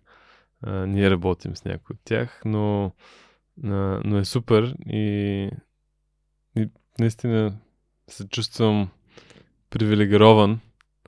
А, питам какво е успеха за мене, може би. А, не съм се замислял, реално. Дори нямам някакъв такъв, някаква цел или нещо такова. но, е, Успеха е да ме поканят на такъв а, подкаст. Е, Тук се шегувахме последните няколко седмици, че да те поканят свръх човека е новата коректна фирма. Коректна фирма не съм. А, не, не, съм. това беше просто някаква такава. А, като си говорихме за статуса малко по-рано, просто, нали, им- имаше. Това да взимаш парите на хората, за да им сложиш стикер, че са коректна фирма, нали, не те прави, нито прави тях коректна фирма, теб те прави още по-малко коректна фирма, но просто се пошегувах, защото един вид а, а, свърх човека наистина носи тежестта на името и това, че съм толкова много време съм посветил да, да търси, да разказвам историите на смислени стойностни хора, които правят наистина готини неща и показва, че в България се случват хубави проекти. Даже вчера получих съобщение от една дама, което може би е добре да прочета, защото а, наистина мене, така, такива съобщения ми показват. Това е успеха за мен. Здравей, искам да ти благодаря за това, което правиш. А, реших, че е време да стана част от обществото като месечен дарител, най-малкото като знак на благодарност за цялото богатство, което съм получил от твоите епизоди. А, и аз след това и благодарих на Карина и тя ми написа Истината е, че подкастът ме вдъхнови да започна да работя по своя проект, защото чух историите на успешни хора, които са направили мечтата си възможна тук, в България. И разбрах, че мечтите са постижими. Всеки епизод ми оказва изключителна подкрепа в такива тежки моменти или просто в такива, които имам нужда от поредната доза вдъхновение. Пускам си следващия епизод, слушам ги от най-стария към най-новия, защото така се преживявам и твоята история и виждам естествената градация през времето и когато си пусна следващия, всичко застива около мен и всичко става възможно. Успокоявам се, че ако аз съм била тъжна или обезве... Ус- Успокоявам се, ако съм била тъжна или обезверена. Казвам си, че когато проектът ми е готов и го пусна, ще ти пиша и ще ти го покажа. Жорка, без теб и подкаста това нямаше да е възможно, защото през всички тези дни, когато никой не вярваше в мен, и когато дори аз не вярвах в себе си, свърх човекът беше подкрепата, от която имах нужда, просто за да продължа да дишам, да мечтая и да действам. И това е велико хора, аз нямам такива... Това е за мен успех. Това наистина е, да. Велико. Правилната дума. Едно време, понеже сега нали, има измерване, тази декарбонизация, аз а, а, като започвах подкаста, хората ми казват какво мериш. И аз казах, ми аз не меря, аз реално имам една мисия и то е един епизод да помогна поне един човек да промени живота си към по-добро. Това е. Да. И ако съм го направил, аз не знам дали съм го направил, но а, излизам от презумцията, че за поне един човек, се, се съм докоснал поне един човек и съм а, му дал нещо смислено. Кой, кой е гостът, от който си научил най-много? У. Аз не мога да кажа кой е гостът, който съм научил най-много, защото мозъка ми е един магнит за парченца от пъзела и от всеки гост си взимам нещо, което ми се донарежда. И, и има моменти, в които получавам прозрение на някой гост, ама това е следствие на натрупване. А, има гости, от които съм научил, само да си помисля на някой конкретно, нещо конкретно. Значи конкретиката винаги ражда а, доверие в аудиторията също. Ако искаш да споменеш някои от компаниите, които, които са вашето портфолио, също е готино така да им дадеш публичност. Аз само да помисля. М-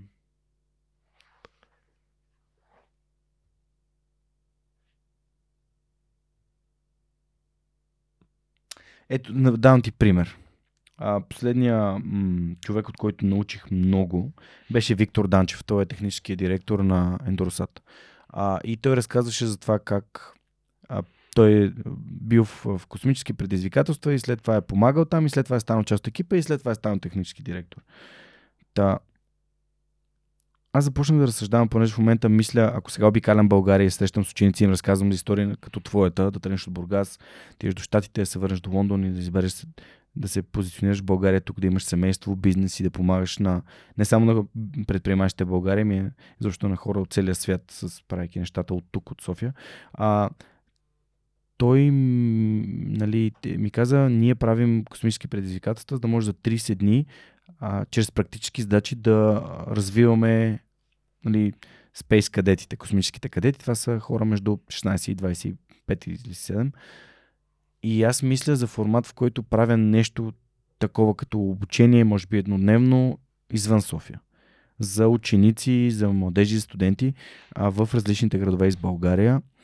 И точно това нещо беше едно страхотно прозрение, че аз трябва да им дам неща практически да направят, защото само чрез практиката ти разбираш и преживяваш неща. Когато някой дойде и просто ти говори, ти си кажеш, да, това е много яко, пребираш се, казваш колко е било яко и на странита ти не си направил нищо и не си се предвижил на никъде. Не, много малка е вероятността да се случи. Да, възможно, да. но е много малка. А, и спрямо свръх човека, защото човек би си казал, добре, да, но той свръх човека също, той ти говори нещо и ти дори не виждаш хората, ако слушаш Spotify. Да, ама свръх човека води всек, всеки вторник на трупване. И въпросът е как това събитие ще накара някой на другия ден сутринта да направи първата си стъпка към своята мечта. Mm. Дали е да отвори сайта на университета, който или да почне да си търси университет, който прави точно, развие хората точно в тази посока, или да си търси конкретен ментор, който е там, където човека иска да бъде, нещо. Но ам, и този епизод с Виктор много ме накара да замисля за това. Но със сигурност съм се взимал много от всички и е, да, съм да, човека, който съм благодарен на 370 плюс срещи. Толкова много интересни гости няма как. И плюс това, нали, ако те поканя да обядваме за, ние никой няма да прекараме 3 часа да си говорим. Да. А пък тук аз нали, имах удоволствието и възможността да, да чуя твоята история, да видя нали, в какви моменти се случвали различни неща, защо си взел решенията, които си взел да събера контекст, което ме прави много близък и с хората, които са ми гостували в подкаста. Да. Както казах. Имаш супер работа. Да, абсолютно. Това е моята мечта. Абсолютно бих казал, че е моята мечта. А искаш ли да споменеш някои от компаниите, в които сте инвестирали, ако е окей, okay, не знам. Ами. А... И кои компании, какви компании търсите за да подкрепите? Защото смятам, че може би пък ще се достигнем до хора, които правят неща свързани с декарбонизация и неща свързани с. Все, между другото, все повече има в, а, и в България. Mm-hmm. А, има, има предприемачи, така едно ново поколение, което мисли тази насока, което мене ме радва. Mm-hmm. Аз винаги съм готов да, дори да не инвестирам, да помогна, да ги свържа, да им дам някой съвет, така нататък.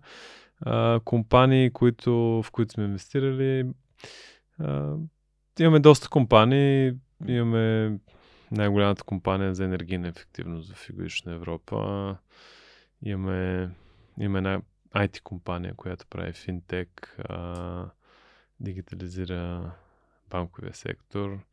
А, имам а, инвестиция в няколко така, като ангел, не, не, не чрез фонда, а, в няколко имаме, има една много интересна компания Mpeko, yeah. Е. а, която буквално един от лидерите, ако не е и лидера в а, софтуерните решения при зарядните станции. Те взеха инвестиции от BMW май наскоро. Да. Е, наскоро, да. при няколко месеца. Орлин от време, от толкова време съм си го набелязал. Ние с него също сме с ученици от немската. Да. Така че го чакаме. А, и това, това е супер, че има такъв тип а, компании, които са разбрали какво се случва. Разбрали са възможностите на този mm. преход и, и са насочили правилно. А, все повече такива компании ще има и, и трябва да има, за да, за да може България като mm. държава да е конкурентна. Mm.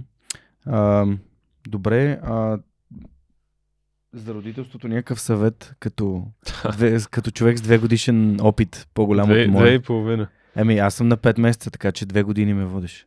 За мен е, а, родителството е много полезно в предприемаческа в предприемаческия контекст mm-hmm. също така, в правенето на бизнес. На мене така ми някакси ме балансира а, пренареди ми малко приоритетите малко някакси ме умекоти като характер, т.е. не, не се ядосвам за всяко нещо, не се mm. хващам за всяко нещо, mm. нали, някакси по, по-спокойно подхождам mm. към нещата. Така че съвета ми към а, предприемачи, които си мислят, че това ще им навреди по някакъв начин на бизнеса. Mm-hmm. със сигурност на мен, на мен според мен ми е помогнал да съм, да съм по-добър в това, което правя. Да, трябва да имаш добра логистика, нали, личното ти време се свежда до минимум и има много трудности свързани с родителството, но като цяло е нещо много положително. А, съвети не бих си позволил честно казано да давам. Всеки сам си го усеща. А, да. Вре, времето може би е най-важното нещо, т.е. прекарването на време. А, не, нали, аз не вярвам в а, quality time. Според мен е, всяко време е quality time. Тоест няма не, просто да прекараш време да, да mm. интерактуваш да бъдеш там. С, да бъдеш там. Mm-hmm. А, с децата си. Това е, това е достатъчно често. Mm. Не, ти даде много добър съвет. А, ти каза, това, което аз чух, беше, че всеки родител е интуитивен. Т.е. той трябва да се доверява до някаква степен на интуицията си. Да. И аз имам такива много готини моменти, в които просто някакси се едно знам какво иска, какво очаква детето да получи. За мен е, е много важно да човек да разбере а, докъде му стигат задълженията и възможността да влияе над развитието на децата си. Mm-hmm. А, за мен като родител изключително важно е в каква среда ще сложиш децата си. Mm-hmm. Трябва да им дадеш някаква сигурност, да им дадеш подкрепа в техните начинания, да им позволиш да, да се чувстват, а, че могат да поемат риск и ако нали, паднат, mm. докато се катерят, има кой да ги хване. Mm. А, но в крайна сметка не можеш ти да им предупреди, предупредиш живота и, и ти да им начертаеш съдбата. Така че трябва просто да да и това тая модерна тенденция за за over overprotective, нали? Да, да живеят под стъхлен покупак. това според мен е много вредно. И, съда, и създава а, индивиди, които не могат да се справят с днешния свят. Джордан Питърсън го каза това. Не знам дали си бил на тази лекция, буквално го формулира по същия начин. Не, не съм. Той каза, че това да предпазваме децата си от това да бъдат разочаровани, създава хора, които не, се, не могат да справят живота, защото живота е пълен с трудности и предизвикателства. Точно така, да. И а, аз давам на, на моите колеги а, един пример, който дори не знам откъде съм го прочел. Не знам дори дали е истина, ако трябва да съм честен за един експеримент, а, където а, някакви учени правят биосфера mm-hmm. и, а, и, и засаждат нали, дървета, които дървета трябва примерно да пораснат ери си колко метра, обаче не успяват и се чупят. И всъщност се оказва, че в тази биосфера няма вятър. Няма mm. неблагоприятна среда, която ги изгражда да станат Устойчиви. по-устойчиви, по-силни. И всъщност това е перфектна метафора за това. Нали, не съм бил на лекцията на Джордан Питърсън, не съм а, съгласен с много от нещата и философията, която mm. проповядва, а, но за това съм съгласен. Да. Еми, то е цитата, че здравите дървета не растат там, където е най-добрата почва, там, където духа най-силният вятър. А, да. Това е цитат, който аз не знам откъде идва. А, но има и друг много як мексикански цитат. И то е They buried us. They didn't know that we are seeds. Нали, нали, да. Закопаха ни и не знаеха, че ние сме всъщност семенца. Да. И, и това е и за родителство, и за предприемачество. Mm. Това са някакви такива закони, които са на, много важни. Според мен няма как да си добър предприемач, без да си минал през ада. Много велик цитат. А защо смяташ това? Ами, защото това изгражда характер. Това те подготвя. Това ти дава правилната рамка, в която да да знаеш, като се случва нещо, като има някакъв проблем, да знаеш, че всъщност това не е край на света. Или като нещо. Нали, аз съм, това мисля, че Скот Галауей, който пак казвам е много ми харесва философията му за, за живота. А, мисля, че това е негова мисъл, че нещата, когато са добре, никога не са толкова добре, колкото изглеждат. И когато са зле, никога не са толкова зле, колкото изглеждат. Тоест, а, нали, ако си минал през ада, а, добиваш една така устойчиво, mm. знаеш, че mm. окей, това се случва, но не си го виждал преди и е било три пъти по-зле, така че не е край на света. И т.е. за, като имаш а, такъв тип а, а, озрялост mm. и нагласа, mm. Това ти позволява в, вече да минеш на едно друго ниво и да си нали, по-успешен предприемач. Ето сега нагледно как бях менторстван и как ме вкара в много яка мисъл, която ми дойде веднага а, от това, което ти каза, Митко. С Цецо си говорихме, Цецо е оператора а, в момента на място на Монката, който се отдава само на монтажа и, и си говориме за неговия бизнес и аз разсъждавам, нали, идвайки от моя опит и моя изграждането на свръхчовека. Нали, ада, през, нали, ада, използвайки твоята метафора, ада през който аз вървях, беше да го правя дълго време т.е. да вървя дълго време през тъмното, без да виждам никаква светлина, просто защото знам, че това е което искам да направя. И което не всеки би направил дългосрочно да прави нещо, което не му носи резултати. А, и това ми изградило устойчивостта, че и увереността, че това е моето нещо. Аз няма значение колко е светло или тъмно, аз просто вървя. А, и понеже с него си говорихме, че той пък си развива неговия си проект, неговия си бизнес. И а, при хора, които искат, са правили нещо и са били на добра заплата и са правили някакви смислени стойностни неща и започват нещо свое, те искат веднага да имат резултати, но понякога е необходимо да минеш през зада, т.е. да ти се случат някакви гадни неща, да бъдеш устойчив някакво време, да издържиш, да не се, да не се отдавиш, да не се откажеш, защото това те прави точно този успешен предприемач. И то успешен от гледна точка на... Аз се почувствах успешен в момента, в който водата беше до... Буквално можех да дишам е така, но си казвам, ми супер, това е достатъчно добре, за да продължа да вървя напред. Да, да. Абсолютно. Това е... Мисля, че в много сфери а, тези закони въжат. Абсолютно съм съгласен. Добре, за финал на нашия прекрасен разговор да те попитам как според теб да направим България едно по-добро място, Митко. Уф, това ще ни трябва още 3 часа, може би, за да, за да го отговоря този въпрос. а, ами, според мен трябва да направим всяка една общност, в която сме по-добро място. Що трябва да е България? Трябва да направим блока, в който живеем, по-добро място. Mm.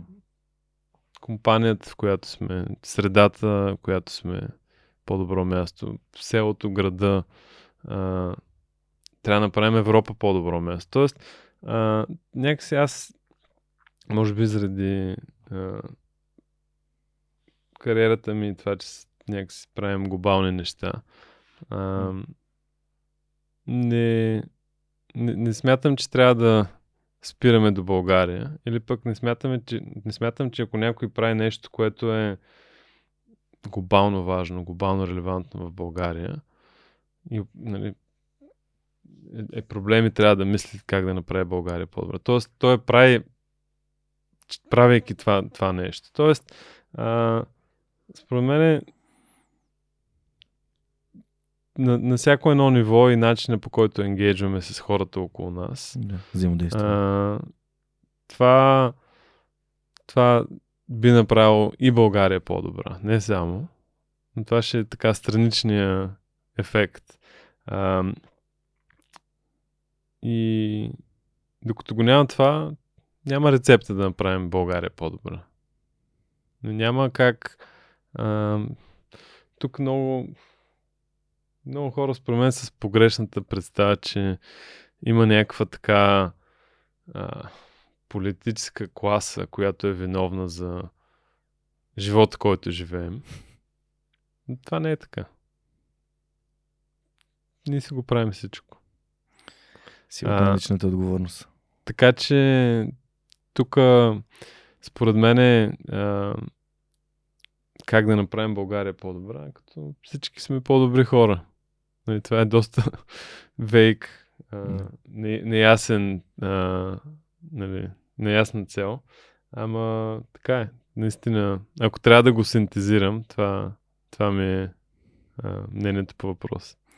А, благодаря ти, уважаеми приятели. На гости им беше Димитър Енчев, предприемач, инвеститор, съосновател на а, Postscriptum Ventures и Helios, компанията, която прави електрически лодки и яхти. А, надявам се наистина да постигнат успех и да се вози един ден и аз електрическа, а, електрически катамаран. А, Надявам се, че разговор, който проведохме последните 3 часа е бил интересен за неговия път от Бургас през щатите Лондон обратно до България и компаниите, в които участва. Разбира се, пропуснах си WP. А, това беше всичко от нас за този вторник. Знаете, че може да ни подкрепите, като коментирате под видеото, като го споделите а, с вашите приятели, това, което сте чули, било то, ако ни слушате в Spotify или пък в Apple Podcast или в YouTube. А, може да станете също и част от общността на свръхчовека, когато в сайта в горния десен ъгъл натиснете бутона подкрепини с малко месечно дарение или еднократно дарение от сърце, може да станете част на нашата общност и да ни помагате да правим повече от нещата, които правим с обиколките из България и а, новите неща, които сме замисли. Това беше всичко от нас и поредния епизод на Свръхчовекът с Георги Ненов. Ще се видим следващия вторник в любимата ви платформа за слушане и гледане на подкасти, когато Свръхчовекът с Георги Ненов ще ви разказва още истории, които вдъхновяват. Чао, чао!